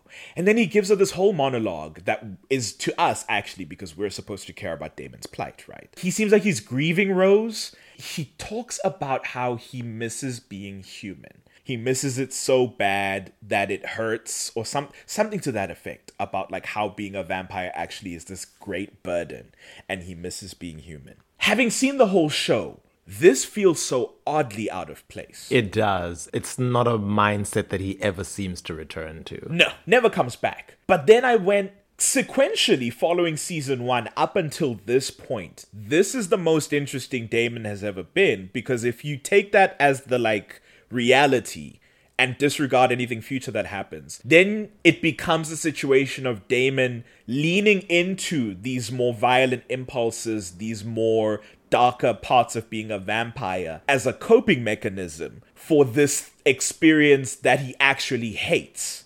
And I was so interested to be like, wow, where would that go? And the answer is nowhere because it never comes up again. so, it's like, I don't know what that was for. And at the end of that interaction, he kills Jessica. He he yo-yos her life in his hands and then decides to kill her anyway. I think later on in you know the season 4 Silas era when you know the cure is being discussed, I think Elena or someone, I think it's Elena asks if he would ever want the cure or is there a part of him that misses being human? I think he might acknowledge this scene. I think he might say that, yeah, maybe once, but now I'm at a place where being human seems like the most miserable thing in the world to me. And that's where he seems to stay for the rest of the show. That's wild. It's just the depth of like, and I mean, testament to Ian Somerhalder. Damon looks so distraught in this scene. He's like bawling. And it's just odd to me that it's even that one thing doesn't seem like a recognition of the depth of where he was in this episode, you know? I don't know, it's strange. I it's strange because it never goes anywhere as a discussion of Damon and vampirism, and so then I have to go, is this just to make us feel sorry for Damon? Odd to do that right before he eats somebody. I hmm I'll answer that when we get to season 4. Sure. Okay. Episode 13. Jules pack members. He kills one of them. They did attack, so, you know, whatever. they had it coming. Sexually coercing Andie Star through compulsion to get over Elena. Episode 18, so we got a nice five episode gap where he doesn't really do anything terrible. Attempting to kill high schoolers that are compelled by Klaus. Oh yeah, Stefan is like, Damon, they're compelled. And he's like, so what? It's like, okay, and? And it's like, children, Damon? You don't draw the line at children? Why would he draw the line at children? Did, we, did you forget the Caroline thing? I guess the main characters are all children. You're right. Oh God, you forget sometimes is the thing, and that's the difficulty of navigating these relationships with like a fine tooth comb. Because like, if you think about it too much. All these kids are like 16, 17, and these immortal beings are showing up and messing with their lives. Yeah. That's a story for another day. Episode 19, Abusing Andie Star, comes back, believe it or not. Episode 20, force feeding Elena his blood to turn her into a vampire when Klaus sacrifices her. Episode 21, Greta. Granted, she's a bad guy and she was enacting Klaus's spell. Oh no, the Greta thing was satisfying. I was like, Yeah, girl, listen. the way that your father and your brother turned their lives around and endangered themselves to come and save you, and they both died, and you were like, oh, did they not check their messages? I've Like- been here of my own free will the whole time. I was here in the Klaus concert. I was a roadie for the Klaus world tour. I was fine. While it would have been nice to see Bonnie kick her ass with her, you know, 100 witches in a witch power, fight. I do like that Damon got the jump on her before she could even say anything. Yeah. And then in the finale, I will strike it even before an official confirmation. Jeremy Gilbert to save his own skin. that is not on Damon. Um, so stricken from the record. Like I said, I'm trying to be unbiased, but it isn't always easy.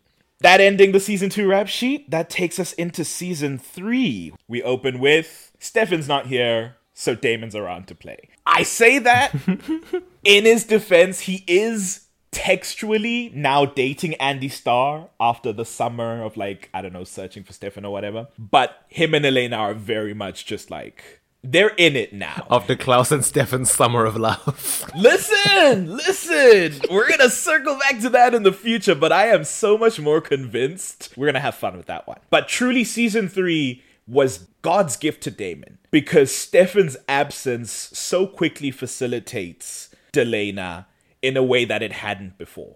Which is crazy because they're not together. Yeah. Start to finish, Damon and Elena are not together, but this is where it's like foundation is built strong. I actually enjoyed Delena in season three. I knew it was coming. I didn't know where it would be going, and I certainly didn't know it would be Endgame. But I was like, I was like, this makes sense. And the closest thing to the counterpart of this in the books, which had long since deviated from the show, like from chapter one. there is a part in the books where Stefan dies, or in some way his physical form is gone, and he is in hell. And Damon and Elena have to travel to hell to get him back. And during that period, they become much closer to each other in a romantic sense because of the absence of Stefan. And I was like, oh, this is almost the show's counterpart because Stefan is off with Klaus. And, and so, so Delena has time to blossom. I will say that textually, it is an interesting, like, this is now we can explore the dynamic of Delena without the, and I have to say this while holding my tongue. so we get a chance to explore the dynamic of Delena without the fraught complications of the fact that she's in a relationship with Stefan. It almost becomes okay to explore that now that he's off with Klaus. That said, it does piss me off that this is where it begins because again, like the situation where where he came to her at the Mystic Falls Miss Mystic Falls pageant to like embrace her in a dance and that was the moment she fell in love with him. That being because Damon worsened his blood addiction. The reason he's able to now like explore Delena is because Stefan has sold himself to Klaus to save his life over the course of this first arc, it is treated as though like Stefan is this villain now. Not villain per se, but like this antagonistic force. And he is. But also it's like Stefan's whole deal is that he's trying to keep Klaus away from Mystic Falls to protect Elena and also his brother.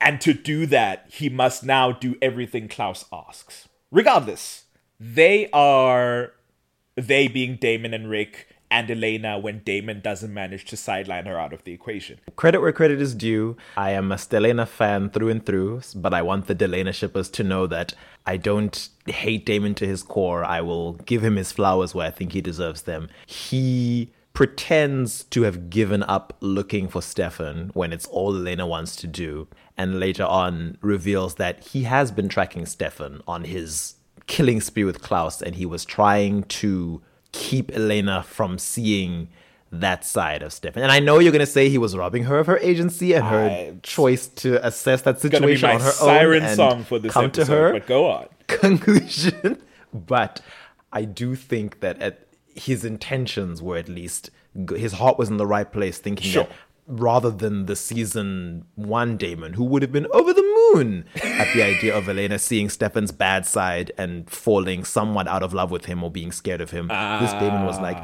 let me preserve my brother's image and integrity in the eyes of his girlfriend. I will handle this on my own. I don't want her to have to see this carnage.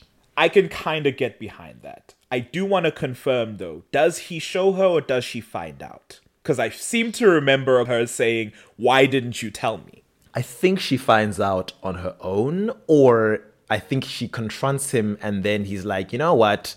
Here, like, I, I think she finds something on her own, and then Damon is like, okay, well, look, this is what I've been keeping from you. You, you, you, you want to know? Here it is. I've been trying to protect you from this, but you've been on my case, treating me like I don't care about my own brother. I've been trying to protect you from this.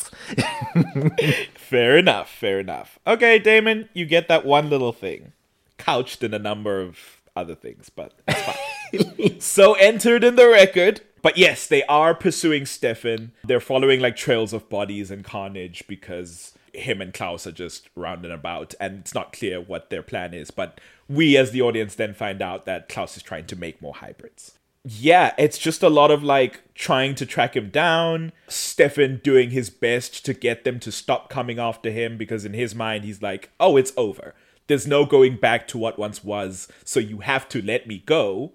I'm trying to keep you all safe. He doesn't add the part about trying to keep them safe. He's just trying to old yeller them, which, frankly, I don't know how I don't know why he thought that was going to work very well. I guess when he resorts to killing Andie Star, which is a thing he does, that is like the straw on the camel's back for Damon. Well, for Damon, does yeah, for Damon, not for Elena, because he saves Damon in the season opening from a rabid failed hybrid in the season premiere, and then that is what convinces Damon that.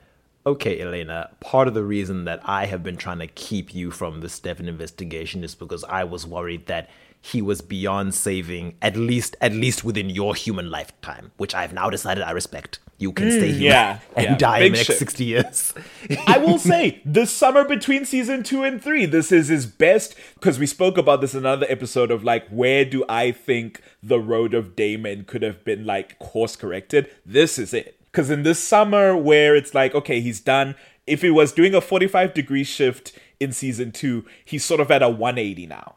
He's kind of really in it. He's friends with Elena. He's friends with Rick. They are working together to try and find Stefan. We're in a good place ish. As good as we can be with Damon. And after after Stefan saves him, he's like, okay, his humanity switch isn't off for one, and I think it's possible we can get him back quickly enough. But you need to acknowledge it's going to be a messy road, Elena. And he's like, let's do this. Then that is when Stefan gets annoyed, and in a later episode decides, I am tired of you not getting the message that I don't want to be found. I'm gonna murder your little plaything to show you that I mean business. Not because I think she means that much to you, but because I know that you know that I consider human life valuable. God, thank I thought I was gonna have to like sell that one, but like that is my read on it. of like it's less to do with like taking something of Damon's because ultimately Damon didn't care that much about Andie Star. He tries to pretend he did in that episode, but it's like I don't know, dude. She was kind of like your pet blood bag.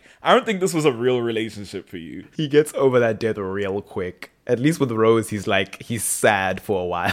Right, right. He's just kind of pissed in this one.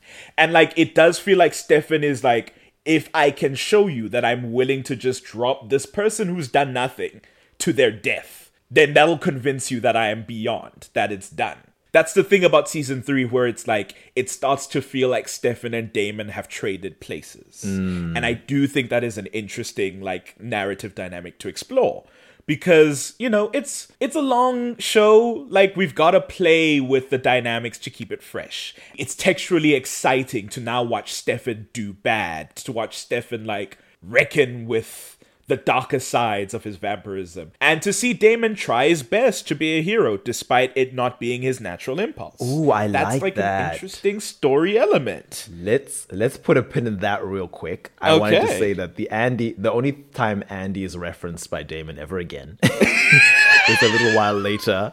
okay He and Elena track Stefan and Klaus to Chicago. Is it Windy City? Yes. Um, I think this is when uh, Rebekah either has been undaggered or is about to be undaggered. But Damon confronts Stefan without Elena being present at that in that scene. He he questions Stefan. He's like like what what's with you? You you save my life one day, then you kill Andie the next. Are you good or bad, Stefan? yeah and that's it and that's it oh it's hilarious but yeah they get through this hybrid arc doing their damnedest to like try and save him i think it reaches a point where elena decides like you know what what are we gonna do since Stefan has been doing all this to keep Klaus away from Mystic Falls and away from his loved ones, it eventually comes out that that is the case. Klaus then decides, you know what? We've got Rebekah back. We've got this necklace back. We're trying to figure out this hybrid thing. Let's go back to Mystic Falls, baby. Let's go back to the heart of the It's drama. It's a shame that that's when Klaus comes to the conclusion that there's something you've been lying about, Stefan, and I think it's in that hometown of yours that you've strangely expressed no interest in even trying to convince me to let you go back to. Because this happens right after in, in the same the, the Chicago episode when Elena manages to meet up with Stefan on her own um, without Damon. Damon has previously warned Elena that when Stefan will go through his Ripper phases, which he's definitely in right now, um, Yes. emotions on or off, it was never a good time. I don't. I want you to be ready for the version of Stefan that you might see if and when we find him. And when Elena does find Stefan, Stefan is forced to categorically, because this is the first time he, that it's explicit, categorically break up with her and be like, please stop chasing me. I am saying I don't want you here. He says, I don't want to see you. I don't want to be with you. Go home and leave me alone. And Elena is heartbroken and she and Damon return home. And I think that's the point where she's like, okay, I guess I've given up. Stefan has made it clear. I guess I give up. Nothing I can do. he doesn't want my help. And unfortunately, it's the same time Klaus is like, let's go to Mystic Falls.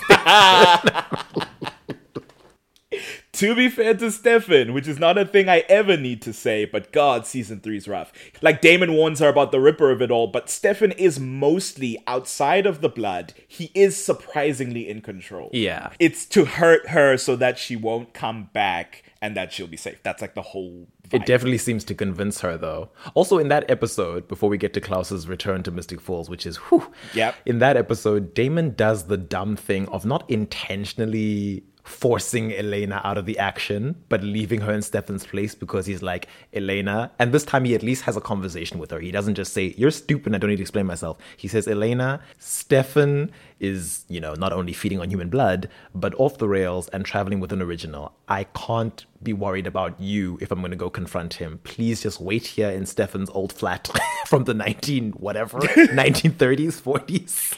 Um, Yeah. and he's like, just stay here, be safe, and I will come find you when it's all done. Then he leaves her there for hours. Yep. And Stefan and Klaus show up and she has to hide inside the cupboard. Isn't it crazy how when you're not working with a character, the danger comes to them and now you're not there? and it's like, David, she almost got caught. I was about to give him some credit too. I was about to be like, at least you spoke to her about it. At least you're talking about it. But no. David, why would you leave Elena here in Stefan's old flat when you know Stefan and Klaus are here? Why would you leave her alone?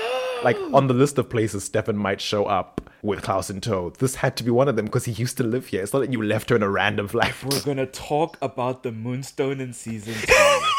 Hiding Elena exactly where Klaus and Stefan will find her. I just this character is dumb, guys. I'm sorry. Is that Damon's? just Th- is, does. Damon suck at hiding things? It's just really There's also the white oak steak in the fireplace. Yes. And then there's the cure for immortality in season seven, which his mom just finds. He's just so bad at this. No wonder Katherine didn't want him. Katherine was like, Damon, I spend my life hiding myself, and you suck at hiding things. We can't be together. Imagine now you must come with me while I'm running from Klaus. Absolutely not. Klaus does bring Stefan back to Mystic Falls, kicking off the era of the originals in town. There's a lot of stuff happening. Klaus is hell bent on making his hybrids. He thinks the MFG can figure it out. And so he's also invested in like cracking Stefan because we may talk about this in a in another episode, but like Klaus is very obsessed in a way that Sybil was obsessed with making sure Damon and Enzo were fully under a thrall. Klaus is obsessed with making sure Stefan is like with him to the end, you know? So that's why he's here. Yeah. Compelling Stefan to maim Elena and Co. if they don't figure out how to make the hybrids. He also kills Tyler. He feeds Tyler his blood and kills him and is like, My hybrids have been sticking. Figure it out or he dies. Bonnie, as the singular town witch, is the one tasked with figuring it out.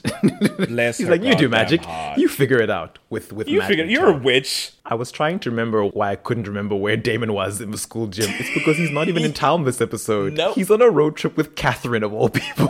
road tripping with Katherine, who he's been in a conversation with throughout this whole Stefan situation. She's tracking him in Chicago. So she goes, Listen, Pearl, my old bestie, you remember her, the one who I sold out, she had told me at some point that Klaus was running himself. I'm running from Klaus. Klaus is running from someone else. There's this hunter that exists that would be able to take on the originals. She didn't tell me who it was, but she must have told Anna. So we're gonna go kidnap Jeremy, our resident medium in season three, and he's gonna wake up his little ghost girlfriend and ask her about this.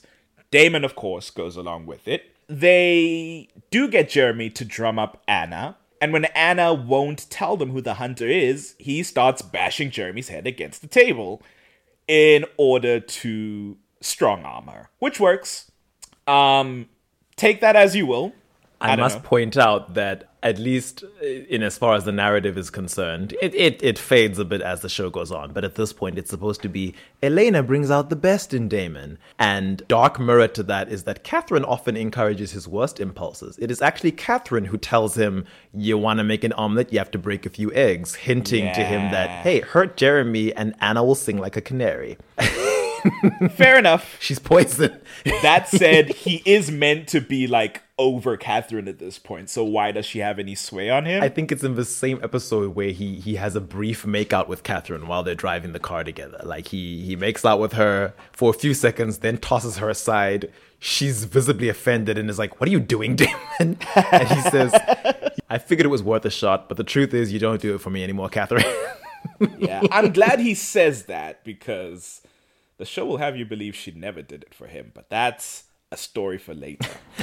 Anna tells them that the hunter's named Mikael. He's a vampire who hunts other vampires, and if they find him or look for him, they're all screwed. Then, because like Katherine's taken his phone or something, and apparently Elena's been texting because there's drama over at the school, Damon heads off while Katherine goes to look for Mikael.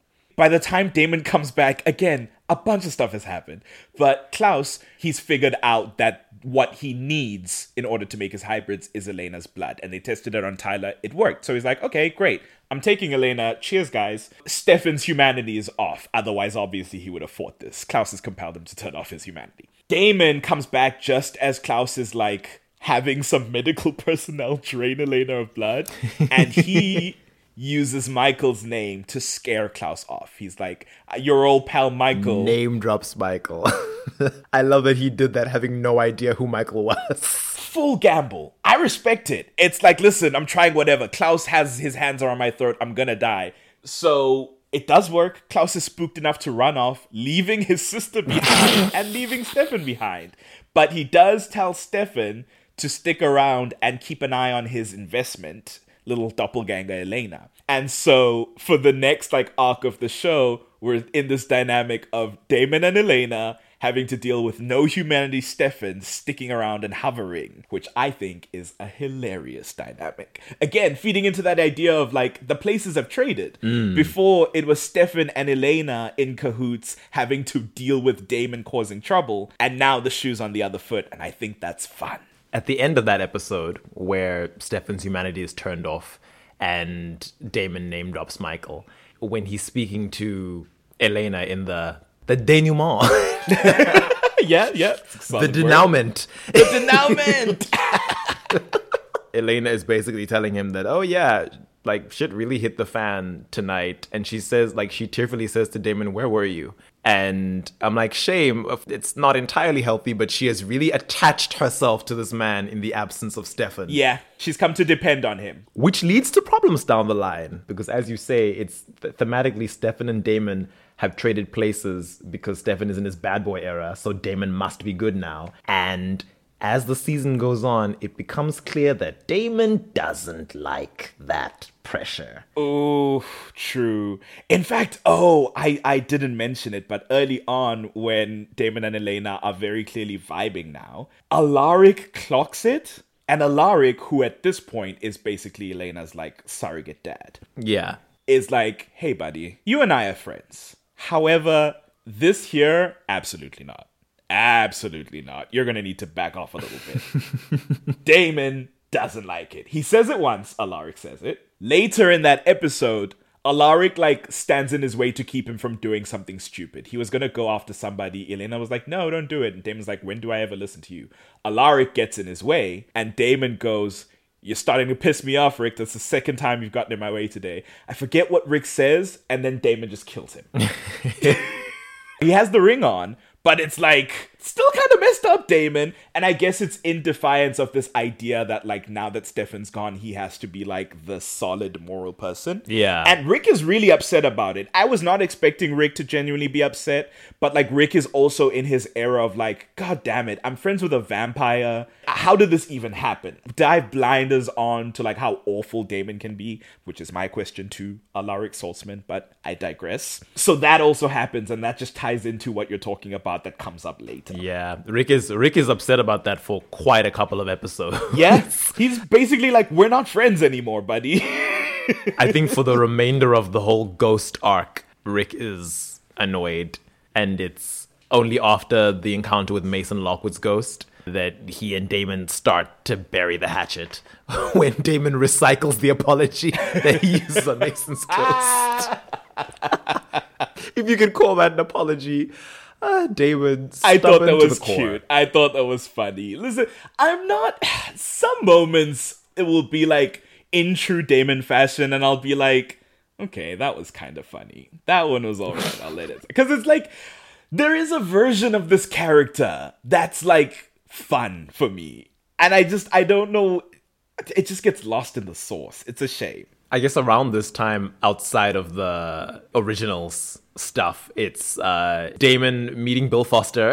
Bill Uh, Bill Forbes? Forbes, sorry. Bill, Bill Forbes. Bill Foster is a Marvel character. Friend of the pod, Bill Forbes. Damon meeting Bill Forbes, learning Bill Forbes is immune to his compulsion, saying some weird gay jokes that I don't know why those had to be in the script. truly learning Bill was gay and deciding my homophobic era begins. God, he does not let up. I little sneak peek on the season three rap sheet, making several homophobic jokes about Bill Forbes, who granted sucks, but like Damon homophobic version. Damon homophobic era. He also tries to kill Bill more than once. Um, it's nice because it's like one of the only times Caroline overpowers him. I think we mentioned in the vampire episode that she displays that, you know, given given the right amount of motivation, a weaker vampire in terms of age can overcome a stronger vampire. She snaps his wrist, headbutts him, and throws him against the wall. There's the ghost arc where I mean he gets to reunite with Mason, who very big of him. Mason died and met Jesus because Mason is like, I forgive you. I'm, I'm on a here to hold journey. I'm realigning my karma. I have a little nephew to look out for. I'm doing the things you could never do, Damon. Listen. He tortures Damon for a little bit, but it's like I wasn't actually gonna kill you. I'm I'm actually here to give you useful info. Deserved. Before he helps Damon, he just asks for an apology, and Damon is like, uh, "I'm not gonna do that." And Alaric, who is with them, is like, "Are you incapable of remorse? Just apologize." And I gotta hand it to Alaric. I'm like, Alaric, Yep. he might just be. That may be true. because there are versions of Damon in the show that do seem incapable of remorse. following the ghost arc. Oh yeah, Tyler through Klaus turning him into a hybrid becomes sired. So in their plan to like take down Klaus, Tyler is like, "No, we can't take down Klaus." And Damon's the one to divulge the information about the Sire bond, which honestly an upset considering he never seems to know anything about the supernatural beyond his own experience. If it had been anyone else, Damon would have been like, "There's no such There's no thing." such thing as the sire bond. What are you talking about? But Tyler is sire to Klaus and so is invested in Klaus's well being. Damon's solution to that? We kill Tyler Lockwood. Caroline's like, excuse me? Again, true Damon fashion. Oh, this is when Elena and Rick enact their plan to get Stefan back. It is largely Elena's plan, and she's roped in Rick to assist her. Elena's plan is to get drunk while Stefan, because Stefan's like following her around and like taking care of her, and then go to the bleachers and then jump off so that Stefan rushes to catch her. She doesn't jump off. She She falls. she stumbles off, which may or it may or may not have been a staged fall.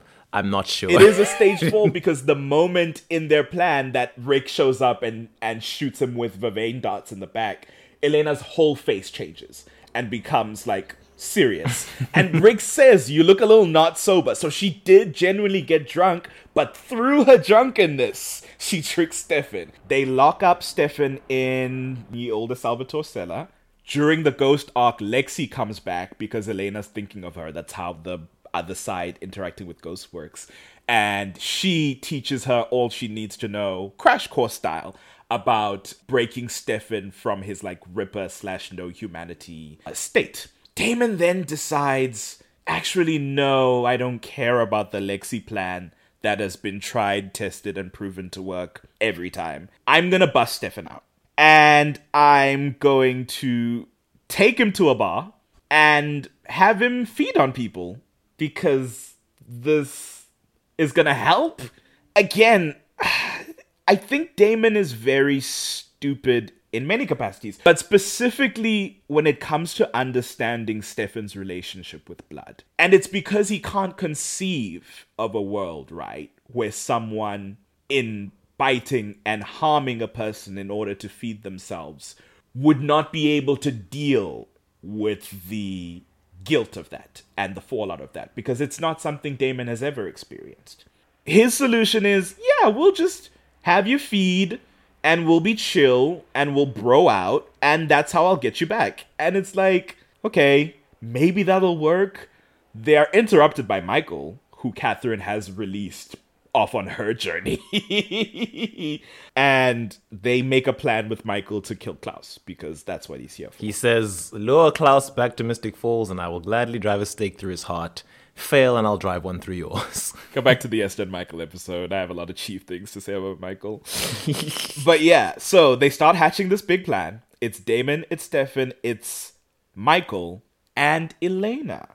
Um, I'm not sure who involves Elena. If it's Damon, I'm surprised and pleasantly so.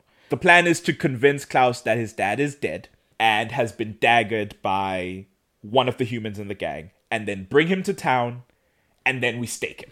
Details to be decided. so Elena's gonna be the person who daggered him. They do this elaborate phone call, and they bring Klaus to town. Klaus, of course, paranoid as hell, knows that there's subterfuge about. He gets Tyler to throw this party at his house, and that's where he is. Damon, who granted Damon and Elena are worried because Stefan, one, doesn't have his humanity on, and two, Klaus just has to compel him, and then the whole plan is over. He conspires with Mikael, and they snap Stefan's neck, and then go to enact the plan. Wait, do own. they snap Stefan's neck, or does Mikael feed You're right. Mikael feeds off him. Damon looks stunned to have made a deal with the devil and then watch the devil do his work. Damon, that's with you and God. I guess Damon didn't know that that was something Mikael did because Katherine probably didn't divulge that. Because he does say, Mikael does tell Damon in that episode, I haven't harmed a living person since like, I don't know, 10, 20 or whatever. I survive on the blood of the monster. I feed from vampires. Which honestly is so much more interesting than Augustine will ever be. Just to throw that out there. They head off to Tyler's house where the party's going on to like negotiate with Klaus. I can't remember how exactly this plan goes down. It was confusing, especially because there were two concurrent plans. yeah, that's the problem. the real one and the, the fake one. I guess the plan they were supposed to bring Mikael's body to the house, and Damon's like, scrap that plan. We're gonna shock and awe Klaus into a trap. Mikael shows up and asks for Klaus by name.